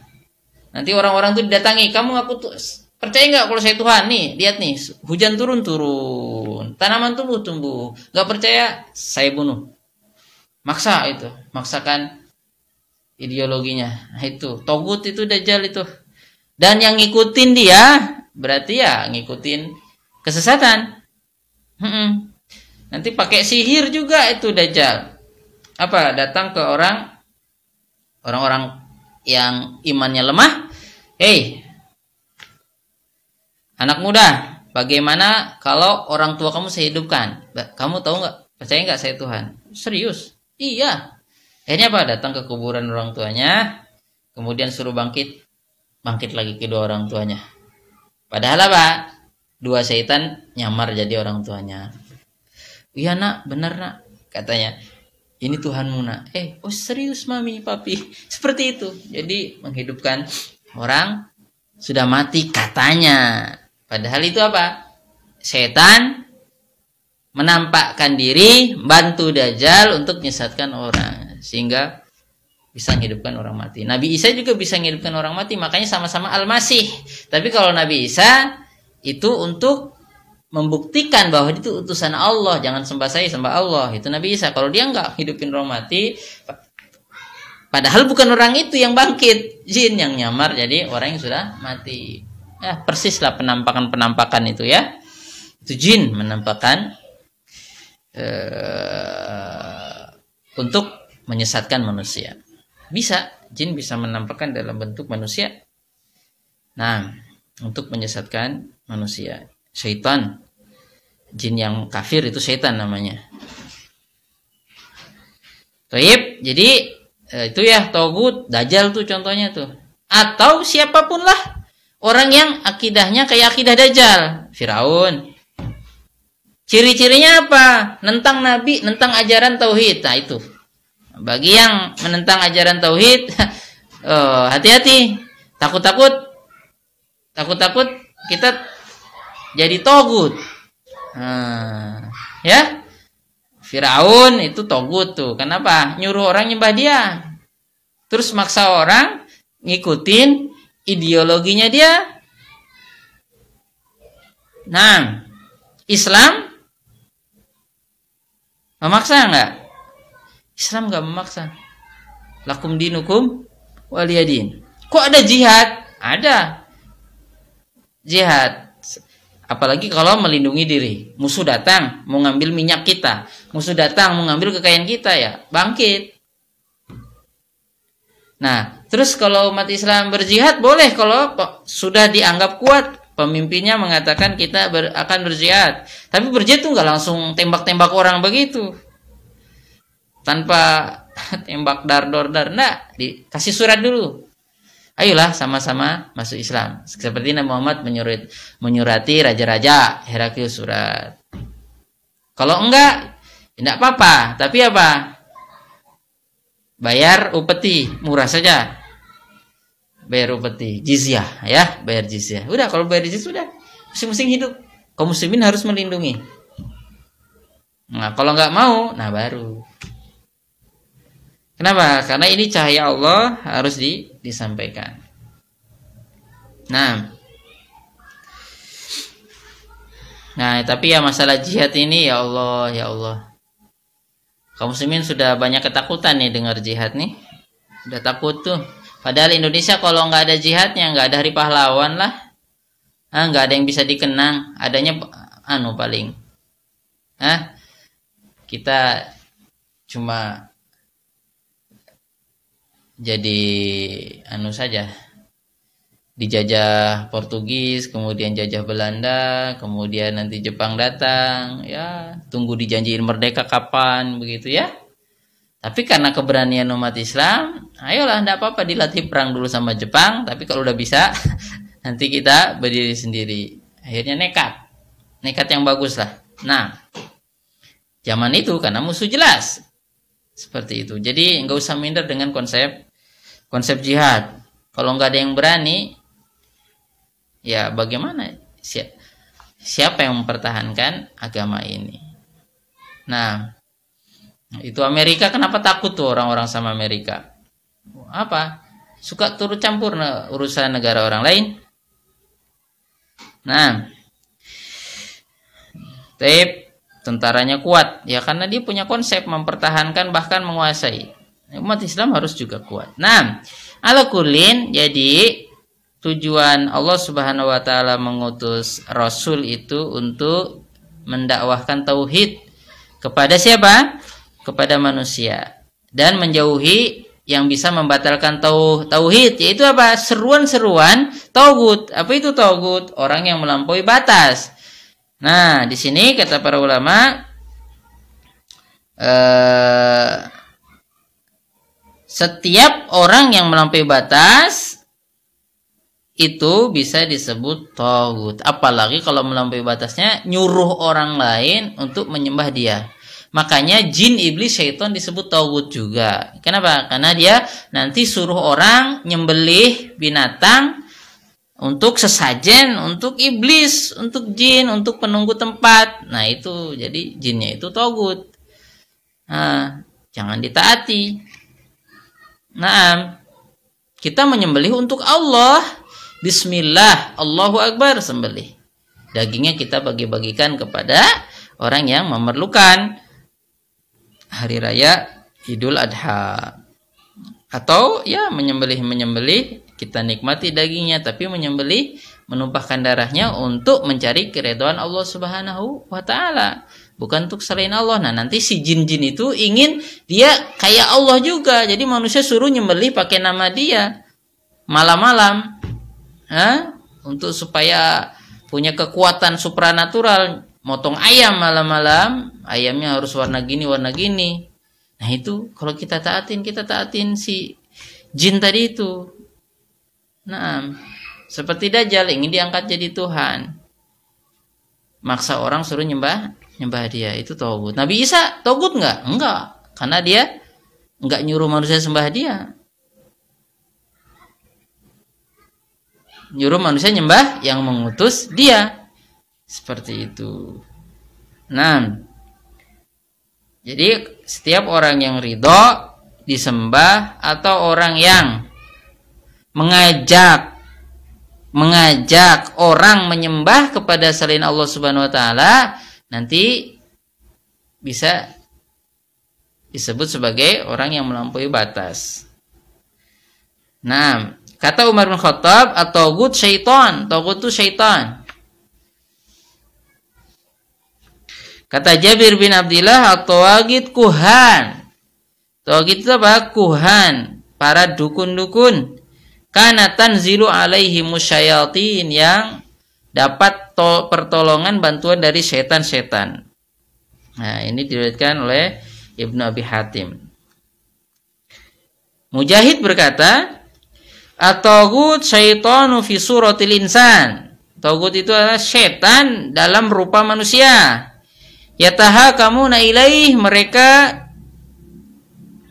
mencari keadilan berhukum kepadanya dalam konteks yang Allah larang. Kalau sekedar begini kata Allah Subhanahu wa taala, kalau ada suami istri cekcok, cekcok ada masalah padahal dia suami istri, jangan langsung cerai-cerai, hendaknya musyawarah dulu. Kata Allah Subhanahu wa taala, "Fab'atsu hakaman min ahlihi wa hakaman min ahliha." Utus utusan dari keluarga laki-laki, dari keluarga perempuan, musyawarah. Ini hakam, hakam nih uh, supaya apa? Berunding. Nanti orang bijak ikut uh, memberikan pendapat itu tidak apa-apa. Itu nggak syirik. Nggak syirik. Nah, tetapi kalau kita salah paham akhirnya begitu aja syirik jadinya contohnya Dulu Ali bin Abi Thalib ketika bertikai dengan Muawiyah masing-masing beristihad dan pasukan Muawiyah terdesak kemudian mengangkat mushaf dan akhirnya berdamai. Berdamai, minta damai ya Ali bin Abi Thalib lebih baik kaum muslimin itu enggak perang terus. Walaupun sudah di atas angin waktu itu Ali bin Abi Thalib akhirnya damai. Ali bin Abi Thalib mengutus siapa? Abu Musa al-Asy'ari. Muawiyah mengutus siapa? Amr bin As. Akhirnya berunding. Kata pasukannya Ali, sebagian pasukannya Ali bin Abi Thalib, lah Ali bin Abi Thalib, ente ini kenapa nggak habisin Muawiyah? Sikat aja. Itu Muawiyah itu mau merebut kekuasaan dari kamu. Terus jelas sesat itu. Sikat. Lah, kok kamu malahan mau berdamai? Mau berdamai? Hah? Terus kamu itu menjadikan pemberi keputusan bukan Al-Quran. Bukan hukum Allah. Wahai Ali, kamu tidak berhukum dengan hukum Allah. Kamu berhukum kepada manusia. Kamu berhukum kepada Togut. Kamu kafir. Nah, ini salah. Nah, gara-gara apa? Ya gara-gara memahami ayat-ayat Al-Quran itu dengan dengan kepandaian dia. Padahal sahabatlah lebih paham dengan ayat itu, makanya kata uh, Ali bin Abi Thalib lah kita aja kalau ada perselisihan suruh berhukum kepada orang yang bijak, kepada orang yang bijak. Seandainya ada seorang bunuh binatang apa di di tanah haram, kemudian nanti ada orang bijak yang akan memutuskan kamu nanti harus bayar bayar denda bayar fidyah. Kamu uh, motong ini. Nanti dagingnya dibagikan kepada orang-orang fukoro di tanah haram. Jadi minta keputusan kepada bertahkim berhukum kepada orang orang bijak itu nggak apa-apa ada masalah para sahabat datang ke Rasulullah karena memang diperintahkan fasalu ahla dzikri in kuntum la ta'lamun kalau nggak tahu tanya kepada ahlinya tanya hukumnya ke sana karena itu perintah Allah. Tetapi orang yang kita tanya kepada dia itu memang orang bijak, orang alim. Hmm. Nah, Ali mengutus Abu Musa, Muawiyah mengutus Amr bin As. Lah ini orang-orang bijak mau musyawarah supaya darah nggak tertumpah. Wah, malah disirik-sirikin itu sama sama pasukan Ali bin Abi Thalib yang nanti berkhianat kepada Ali bahkan memberontak kepada Ali dan Muawiyah. Nah, katanya kamu berhukum dengan manusia. Kamu berhukum kepada manusia yang gak berhukum kepada Al-Quran. Kamu kafir karena berhukum kepada manusia. Nah, ini salah juga. Kenapa? Karena Abu Musa bukan bukan togut. Dia nggak ngajak orang nyembah dia. Dia nggak ngajak orang eh, kepada undang-undang, kepada peraturan bukan peraturan Islam. Dia cuma sebagai orang utusan sebagai hakam eh, mendamaikan dan itu perintah Allah. Jangan disirikin itu. Nah, jadi bedanya tipis. Akhirnya dia cari celah-celah. Ali bin Abi Thalib nggak berhukum dengan Al-Quran, nggak berhukum dengan hukum Allah, sudah kafir. Yang suka dan mendukung Ali kafir juga. Apalagi Muawiyah, kafir kuadrat. Akhirnya mereka berpisah buat grup sendiri di daerah namanya Harura. Nah, mereka bermarkas di situ, mereka punya kelompok sendiri, punya pemahaman sendiri, yang keluar dari mereka itu kafir. Watak mereka apa? Kalau ada orang yang ngikut Ali, ngikut Muawiyah, nggak kemudian nggak mau bertobat, nggak mengikuti mereka, dibunuh. Gitu. Oh, itu bahaya juga punya pemahaman seperti itu ber, berbahaya. Terus nggak mau menegakkan hukum Islam, ngomongnya kembali kepada Al-Quran, tapi nggak mau menegakkan hukum Islam. Contohnya para sahabat itu masih menegakkan hukum hukum Islam. Tapi Khawarij tidak mau. Kenapa? Nggak ada di dalam Al-Quran katanya. Hukum rajam. Khawarij nggak mau menegakkan hukum rajam. Kenapa? Nggak ada di Al-Quran. Quran. Jadi mereka harus Quran, Quran, Quran, Quran tok, nggak mau ke hadis. Karena hadis nanti riwayat Ali bin Abi Thalib kafir dah. Hah? Yang nggak dikafirin Abu Bakar sama Umar. Tuh. Nah, itu ya. Jadi ini togut dia itu seneng bahkan ngajak orang supaya dia itu diangkat derajatnya sama dengan Allah seperti Dajjal, Firaun, Namrud dan yang semisalnya. Nah, ya, nggak boleh kita ngikutin itu. Ngikutin itu. Nah, taib. Kenapa para tukang sihir kuhan itu disebut togut kata Jabir bin Abdullah karena dia ngajak orang nyembah setan setan suruh nyembeli ini nyembeli ini. Nyembelihnya suruh jangan baca bismillah. Nah itu. Seperti itu. Karena mereka pakai sihir sihir kerjasama dengan setan. Kok bisa badan sehat-sehat gini tiba-tiba kayak ditusuk-tusuk paku? Kata dokter sehat-sehat saja. Nah, itu ya. Jadi kata yang mujahid itu asyaiton fi suratil insan setan dalam wujud manusia ya na ilaihi yang manusia itu berhukum kepada cari keadilan kepada dia. Wa huwa sahibu amrihim dia yang memutuskan. Nah, tapi kalau Abu Musa al-Asy'ari bukan togut, Amr bin As bukan togut, Ali bin Abi Thalib bukan togut, walaupun dibilang togut oleh Tadi orang-orang yang akhirnya dinamakan khawarij. Itu bid'ah pertama di dalam Islam tuh. Bid'ah pertama dalam Islam adalah orang-orang yang keluar dari pemahaman para sahabat. Jadi kalau kita keluar dari pemahaman sahabat ngeri-ngeri sedap. Enggak ada sedapnya sih, ngeri-ngeri banget. Nah, akhirnya kita melecehkan sahabat bahkan mengkafirkan sahabat. Mau khawarij mau syiah sama saja. Kenapa? Karena merasa lebih pintar, lebih bijak daripada sahabat. Nah, nanti Khawarij juga ada dua tuh. Khawarij yang rajin baca Quran, ha, tetap, tetapi menentang Rasulullah, menentang Ali, bahkan kafirkan Ali. Nanti ada juga Khawarij yang nggak bisa baca Quran. Kenapa? Anti agama. Kerjanya bunuhin orang juga, dikit-dikit bunuh, culik, bunuh. Nggak mau taat terhadap aturan umat Islam keluar. Nah, itu juga wah itu khawarij parah lagi itu. Hmm.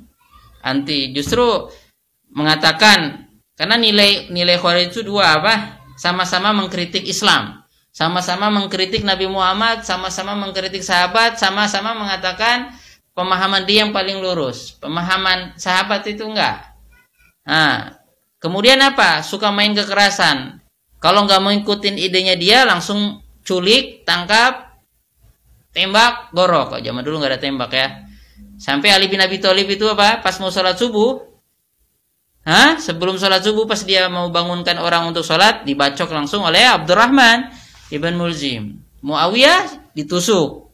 Akhirnya Muawiyah mulai saat itu walaupun nggak meninggal Muawiyah selamat. Ya. Nah, jadi memang main-main-main malam-malam beraksi malam-malam main culik, main bunuh. Nah, kenapa? Karena mereka merasa benar, keyakinan mereka yang benar, ideologi mereka yang benar. Seperti itu, walaupun mengatasnamakan Al-Quran. Nah ini berbahaya. Nanti ada ya, eh, tapi eh, nilainya sama mengkritik Nabi Muhammad SAW karena Khawarij itu pendahulunya namanya Abdullah e, kalau dalam Sahih Bukhari Abdullah bin Dul Khaisirah itu orang yang menentang Nabi Muhammad SAW dibilang Nabi Muhammad tuh nggak adil. Ya, jadi kalau ada orang mengatakan syariat Islam nggak adil, Islam nggak cocok, Islam udah nggak nggak bisa diterapkan tuh mirip-mirip dengan Khawarij yang sana walaupun mungkin tidak berjenggot. Nah makanya ngeri. Kita hendaknya berhati-hati kalau mengkritik syariat Islam. Khawatirnya kita nanti jadi begini jadi bagusnya apa? Bagusnya kalau kita belum bisa menegakkan syariat Islam, kepala desa atau apa kayak gitu, ya kita akui saja saya belum siap. Sesungguhnya syariat Islam itu bagus cuma ya belum apa gitu masih mengakui kesalahan. Jangan justru menghantam syariat Islam itu sangat eh, mengkhawatirkan keselamatan kita justru. Mudah-mudahan Allah Subhanahu wa taala membimbing kita untuk bertauhid kepada Allah Subhanahu wa taala. Seperti itu ya. Jadi eh, mohon dipahami tidak setiap kita berhukum dengan hukum manusia itu langsung jadi togut. Seperti tadi Khawarij ya. Ali bin Abi Thalib langsung dibilang berhukum dengan hukum togut. Kenapa? Karena tidak menghabisi Muawiyah. Muawiyah salah salah ya diperangi. Kok malah damai? Terus ngutus pasuk pasukan eh ngutus utusan rembukan nah berarti berhukum dengan hukum manusia nah, tidak berhukum dengan hukum Allah. Nah, ini ini parah ini seperti ini. Padahal beda, sangat beda. Ali bin Abi Thalib nggak pernah ngajak orang. Abu Musa nggak pernah ngajak orang untuk nyembah selain Allah, untuk untuk menentang Al-Quran, untuk menentang hukum-hukum Al-Quran, nggak ada. Bahkan itu juga bagian dari perintah Al-Quran. Kalau kita lagi berselisih, orang suami istri berselisih saja harus kita kirim utusan yang bijak untuk bermusyawarah. Karena musyawarah, saling dengar, itu juga bagian dari syariat Islam Allah perintahkan. Seperti itu. Contohnya, saya minta tolong, tolong, tolong itu ambilkan HP-nya. Syirik. Oh, enggak lah. Kenapa? Karena boleh minta tolong kepada orang yang masih hidup segar, diperintahkan itu tak wa ta'awanu 'alal birri wa taqwa wa la ta'awanu 'alal itsmi wal udwan. Tolong menolonglah dalam kebaikan. Aduh dok tolong suntik saya karena saya enggak bukan dokter enggak bisa nyuntik sendiri. Takut salah salah saraf atau salah urat.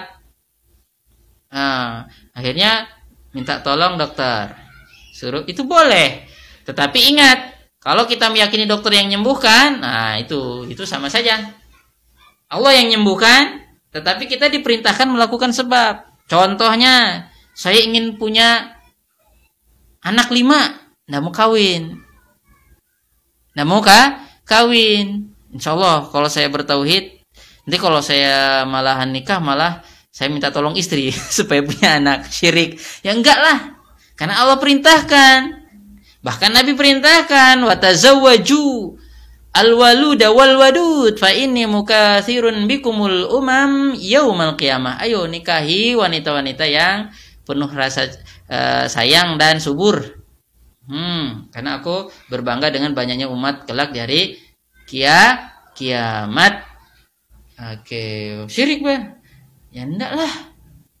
Nah, itu seperti soalnya sebagian tukang sihir atau dukun tuh ngatain lah sama aja kita kan minta tolong jin, kita kan minta tolong iblis, kayak kamu aja minta tolong dokter. Akhirnya begitu, ketika dinasehatin makanya mental. Sama kalau saya minta tolong jin, khodam saya. Kalau kamu khodamnya pembantu.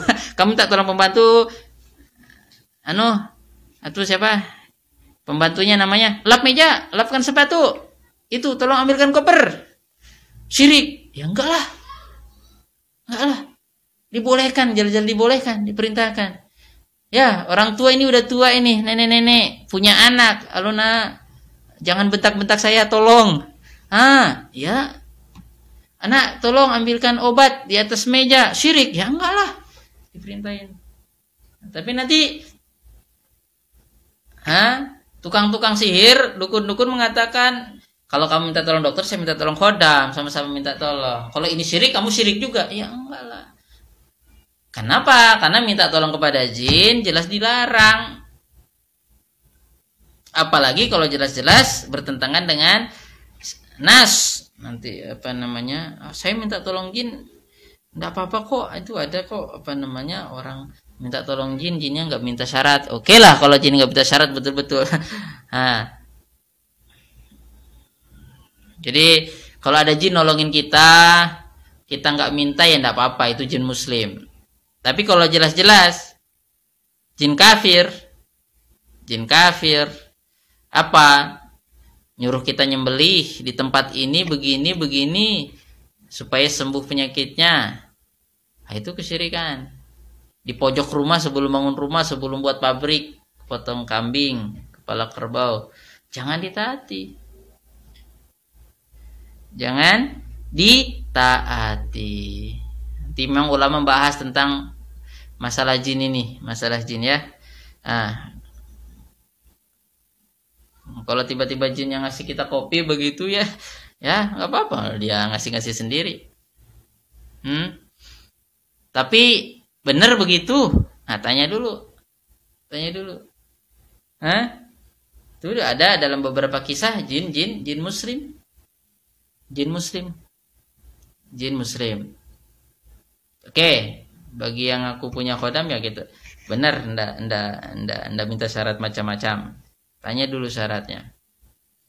Tanya dulu syaratnya. Tapi kita sangat tidak menganjurkan yang seperti itu seperti itu. Nah, ya memang ada alam jin itu ada. Bahkan kalau ular masuk rumah, jangan langsung dibunuh. Kita hardik dulu. Karena khawatir itu jin muslim. Dulu zaman sahabat ada ular di atas ranjangnya, tiba-tiba langsung dia bunuh. Akhirnya apa? Ularnya mati, orangnya mati. Nah, kata Nabi di Madinah ini ada jin-jin Islam, jangan langsung dibunuh kalau masuk rumah diusir dulu tetap bandal apalagi sudah tiga hari nah, itu bunuh saja itu setan yang mau buat kerusakan ya. Oke. Okay. ikhwani wa akhwati fillah mohon dibedakan ya nggak setia. Soalnya nanti salah itu salah. Terus eh, kalau orang yang niru dukun dukun itu intinya apa sih? Dukun yang ini ya dukun yang bukan dukun bayi ya. Bukan dukun bayi. Eh kalau dia punya aturan kayak setan kayak iblis ya sama aja nanti bisa jadi kayak setan kayak iblis nah nyuruh manusia tidak mengamalkan perintah Allah Subhanahu wa taala berupa tauhid dan kesempurnaannya. Nah, tauhid dan kesempurnaannya. Ya. Kalau ada ya, ada. Saya contohnya mengatakan di sana ada aturan kitab peraturan kehidupan dalam beragama Hah? yang harus dilaksanakan lebih bagus daripada Al-Quran ada aturan yang lebih bagus dari Quran nah itu bisa kafir ketika meyakini ada yang lebih bagus daripada Al-Quran apalagi kalau jelas buatan manusia jangan sampai punya keyakinan seperti itu. Nah. Jadi Al-Quran paling tinggi paling sem sempurna.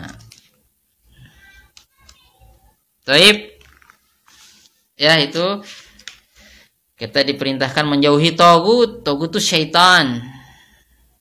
Atau orang yang bergaya dengan gaya syaitan. Gaya syaitan itu apa? Sombong. Suruh berhukum dengan hukum Allah dia nggak mau. Nah ndak ndak mau. Malah menentang Allah subhanahu wa taala. Menentang Allah subhanahu wa taala. Nah ini kita berhati-hatilah mudah-mudahan enggak termasuk. Imam Malik mengatakan al togut kuluma obida min dunillah. Togut itu setiap yang disembah selain Allah. Tetapi kata para ulama dengan catatan wahwaradin dia setuju kalau dia nggak setuju kalau dia nggak setuju ya nggak bisa disebut togut ya kayak Nabi Isa Nabi Isa nggak ngajak orang nyembah dia orang-orang aja yang nyembah dia nah jadi Nabi Isa nggak bisa disebut togut oke okay. Barakallahu fikum. Kemudian berapa menit lagi? Ih, nggak keras saya. Ya Allah, itu sampai nah. Waktu begitu cepat. Nah, yang dengerin udah capek. Enggak ada antum aja yang dengerin ya. Taib barakallahu fik. Makna ayat ini, makna al-ijmali, Allah subhanahu yukhbiru annahu arsala fi kulli ta'ifatin wa qarni minan nas rasulah. Jadi Allah pasti mengutus pada setiap generasi itu rasul. Nah, kalau rasul yang terakhir ini namanya Muhammad bin Abdullah. Ya, kita semua tahu ini harus dikenal nih. Nabi Muhammad tuh harus dikenal. Bukan cuma dikenal, diikutin perintahnya. Ya, Nabi Muhammad nyuruh apa itu untuk kepada wanita-wanita muslimah? Hah? Nabi Muhammad nyuruh apa? Nyuruh wanita muslimah bertauhid kepada Allah, menjaga kehormatannya, taat pada suaminya bagi yang punya suami, taat kepada orang tuanya bagi yang punya orang tua, berakhlak mulia, menutup aurat. Itu perintah Nabi Muhammad Shallallahu alaihi wasallam. Jadi ikutin. Nah, karena Rasul diutus untuk mengajak, mengajak kepada surga Allah Subhanahu wa taala. Ih memang kalau bicara-bicara surga ini orang yang nggak beriman itu atau orang yang ragu itu walah surga lagi surga lagi. Yang jelas-jelas aja lah nggak usah yang nggak jelas. Ya memang kalau materialistis yang diyakini hanya yang kelihatan saja. Kalau yang nggak kelihatan tuh nggak diyakini. Tapi anehnya kok yakin ada setan ya? Dia nggak percaya agama nggak usah nggak usah bawa agama Islam tapi nyebut orang setan. Setan. Nah, setan itu kan terkutuk kalau dalam konsep, konsep umat Islam. Taib. Kalau sama Allah nggak yakin, Hah? sama setan yakin. Uh. Taib. Sama jin yakin. Apa tugas Rasul? Ya diuhum ila ibadatilai wahdah. Mengajak manusia kepada ibadah kepada Allah semata. Watar ke ibadati masiwah. Dan mengajak manusia agar meninggalkan ibadah kepada selain manusia. Kayak Nabi Ibrahim lah, Nabi Ibrahim mengajak orang-orang waktu itu kaumnya jangan nyembah ini patung-patung.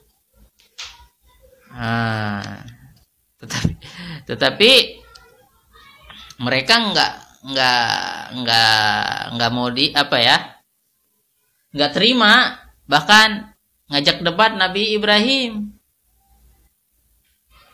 ngajak debat. Nabi Ibrahim melayani. Allah yang menghidupkan mematikan. Saya juga bisa menghidupkan matikan nih. Saya dor, saya bunuh satu, ini nggak saya matiin. Bukan gitu. Maksudnya yang menciptakan manusia pertama kali, kemudian gini dah, Tuhanku yang mencipt, uh, yang membuat matahari terbit dari tempat terbitnya, dari dari mana? Dari tempat terbitnya, dari timur. Kemudian membuat terbenam dari tempat terbenamnya. Sekarang kamu balik. Kamu balik. Terbitnya dari tempat terbenam. Bisa nggak? Nggak bisa. Ya berarti kamu bukan Tuhan. Loh kok tahu dari mana kalau Tuhan yang bolak-balik itu? Iyalah Tuhan itu maha kuasa. Kamu kan jelas nggak bisa. Berarti jelas bukan Tuhan. Loh Tuhan kamu kok nggak bisa dilihat Ibrahim? Kalau Tuhan kita walaupun sesat jelas bisa dilihat masih mending Jangan-jangan Tuhanmu itu cuma di pikiranmu saja, halusinasi saja. Ada Tuhan, ada Tuhan. Jangan-jangan Tuhanmu tuh halusinasi saja, cuma Tuhan cuma di pikiran, nggak ada aslinya. Kalau Tuhan kita jelas ada ini, kita buat sendiri. Nah itu, jadi lebih baik kelihatan daripada nggak ada sama sekali. Nah itu kadang-kadang, masya Allah ya, berdalil tuh kayak bener aja. Padahal begini, kalau jelas-jelas itu kamu yang bikin, ya jelas bukan Tuhan lah. Justru kamu Tuhannya patung itu. Karena kamu yang buat dia, harusnya patungnya nyembah kamu. Itu jelas bukan Tuhan, jelas dibuat, jelas dipahat. Kok bisa itu dia? Jadi Nabi Ibrahim ya tetap ada batasnya juga pendapatnya. Kenapa nggak kelihatan Tuhannya? Mereka ingin Tuhan kelihatan. Ya kalau Tuhan kelihatan, bukan alam ujian dunia ini. Memang Allah sengaja nggak kelihatan. Karena memang manusia nggak bisa nggak bisa melihat kalau di dunia ini untuk kebaikan manusia sendiri. Nah, dan Allah memang menguji siapa yang percaya sama yang nggak bisa dilihat gaib. Nah, nggak setiap yang nggak bisa dilihat tuh nggak ada kuman itu ya. Ya sesuatu itu nggak ada ini nggak ada. Tapi mungkin kalau pakai alat pembesar alat pembesar ada. Nggak setiap yang nggak kita dengar itu nggak ada. Kita nggak dengar di sini. Aslinya ada kejadian di sana. Ah oh selesai. Oh lima menit. Barakallahu fiq barakallahu fiq jadi itu jelas yang kamu buat ya bukan Tuhan. Oh, kamu buat sendiri. Jadi menang sebetulnya Nabi Ibrahim kalau kata Nabi Ibrahim, Tuhan saya buat matahari, Tuhan saya nggak bisa dilihat. Kalau bisa dilihat itu bukan Tuhan. Uh, kalau ini jelas kamu buat, berarti bukan Tuhan. Taib. Barakallahu fikum. Nabi Ibrahim, Nabi Muhammad sama dakwahnya, menyeru kepada tauhid. Jadi ciri-ciri dakwah yang benar, seruan yang benar, insya Allah lah seperti yang dilakukan oleh para nabi dan ya orang yang menyebarkan Islam di Indonesia ya dulu kakek-kakek moyang kita ya menyebarkan Islam suruh manusia bertauhid kepada Allah itu mendakwah para nabi. Alhamdulillah sekarang kita jadi Islam. Kita pertahankan Islam ini. Jangan sampai lepas dari kita karena godaan-godaan ideologi selain Islam. Iya walaupun menjanjikan. Nah karena Islam dibuat kayak tidak berharga. Itu ciri akhir zaman. Nah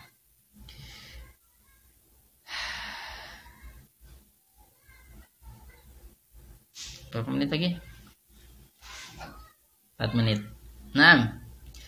Kemudian watarki uh, falam yazal yursilu rusul ila nas bidzalika mundu hadatsa syirku fi bani Adam fi ajin Nuh ila an khatamahum bi Muhammad sallallahu alaihi wasallam. Jadi Allah terus mengutus rasul sampai terakhir rasul pertama Nabi Nuh karena kesirikan pertama itu terjadi zaman Nabi Nuh ketika orang-orang mulai mengkultuskan orang-orang soleh. Silahkan buka surat Nuh. Nah, jadi asalnya kesirikan itu bukan nyembah batu, bukan nyembah pohon, nyembah orang soleh yang sudah meninggal dengan keinginan agar mereka menyampaikan doa kita kepada Allah Subhanahu wa taala. Kemudian munasabatul ayat lil bab jadi dalam kitab tauhid ini apa hubungannya ayat ini dengan kitab tauhid? Anna da'wata ila tauhid wa nahya anil syirki hiya muhimmatu jami'ur rusul wa atba'ihim. Jadi dakwah kepada tauhid itu adalah memang perkara pertama dan utama semua para rasul, para nabi dan pengikut-pengikutnya. Tapi mohon dicatat ya, berdakwah kepada tauhid bukan berarti kita nggak paham tentang bernegara, tentang berbangsa. Nah, justru makin sempurna tauhidnya, makin luas pandangannya. Mm -mm, berpikir untuk kemaslahatan semua. Nah, jadi jangan disalahpahami kalau dakwah tauhid tauhid tauhid itu berarti enggak enggak membahas yang lain. Oh, justru harus membahas karena Islam kan untuk menjadikan pemeluknya itu di atas yang lainnya. Agama di atas yang lainnya. Liyudhirahu ala dini kulli. Mengayomi tapi bukan menindas atau menyakiti. Mengayomi. Nah, itu mudah-mudahan ada manfaatnya. Mudah-mudahan kita diberi hidayah dan husnul khotimah. Amin. Ya Rabbal Alamin. Akhiru da'wana anilhamdulillahi Rabbil Alamin. Wassalamualaikum warahmatullahi wabarakatuh.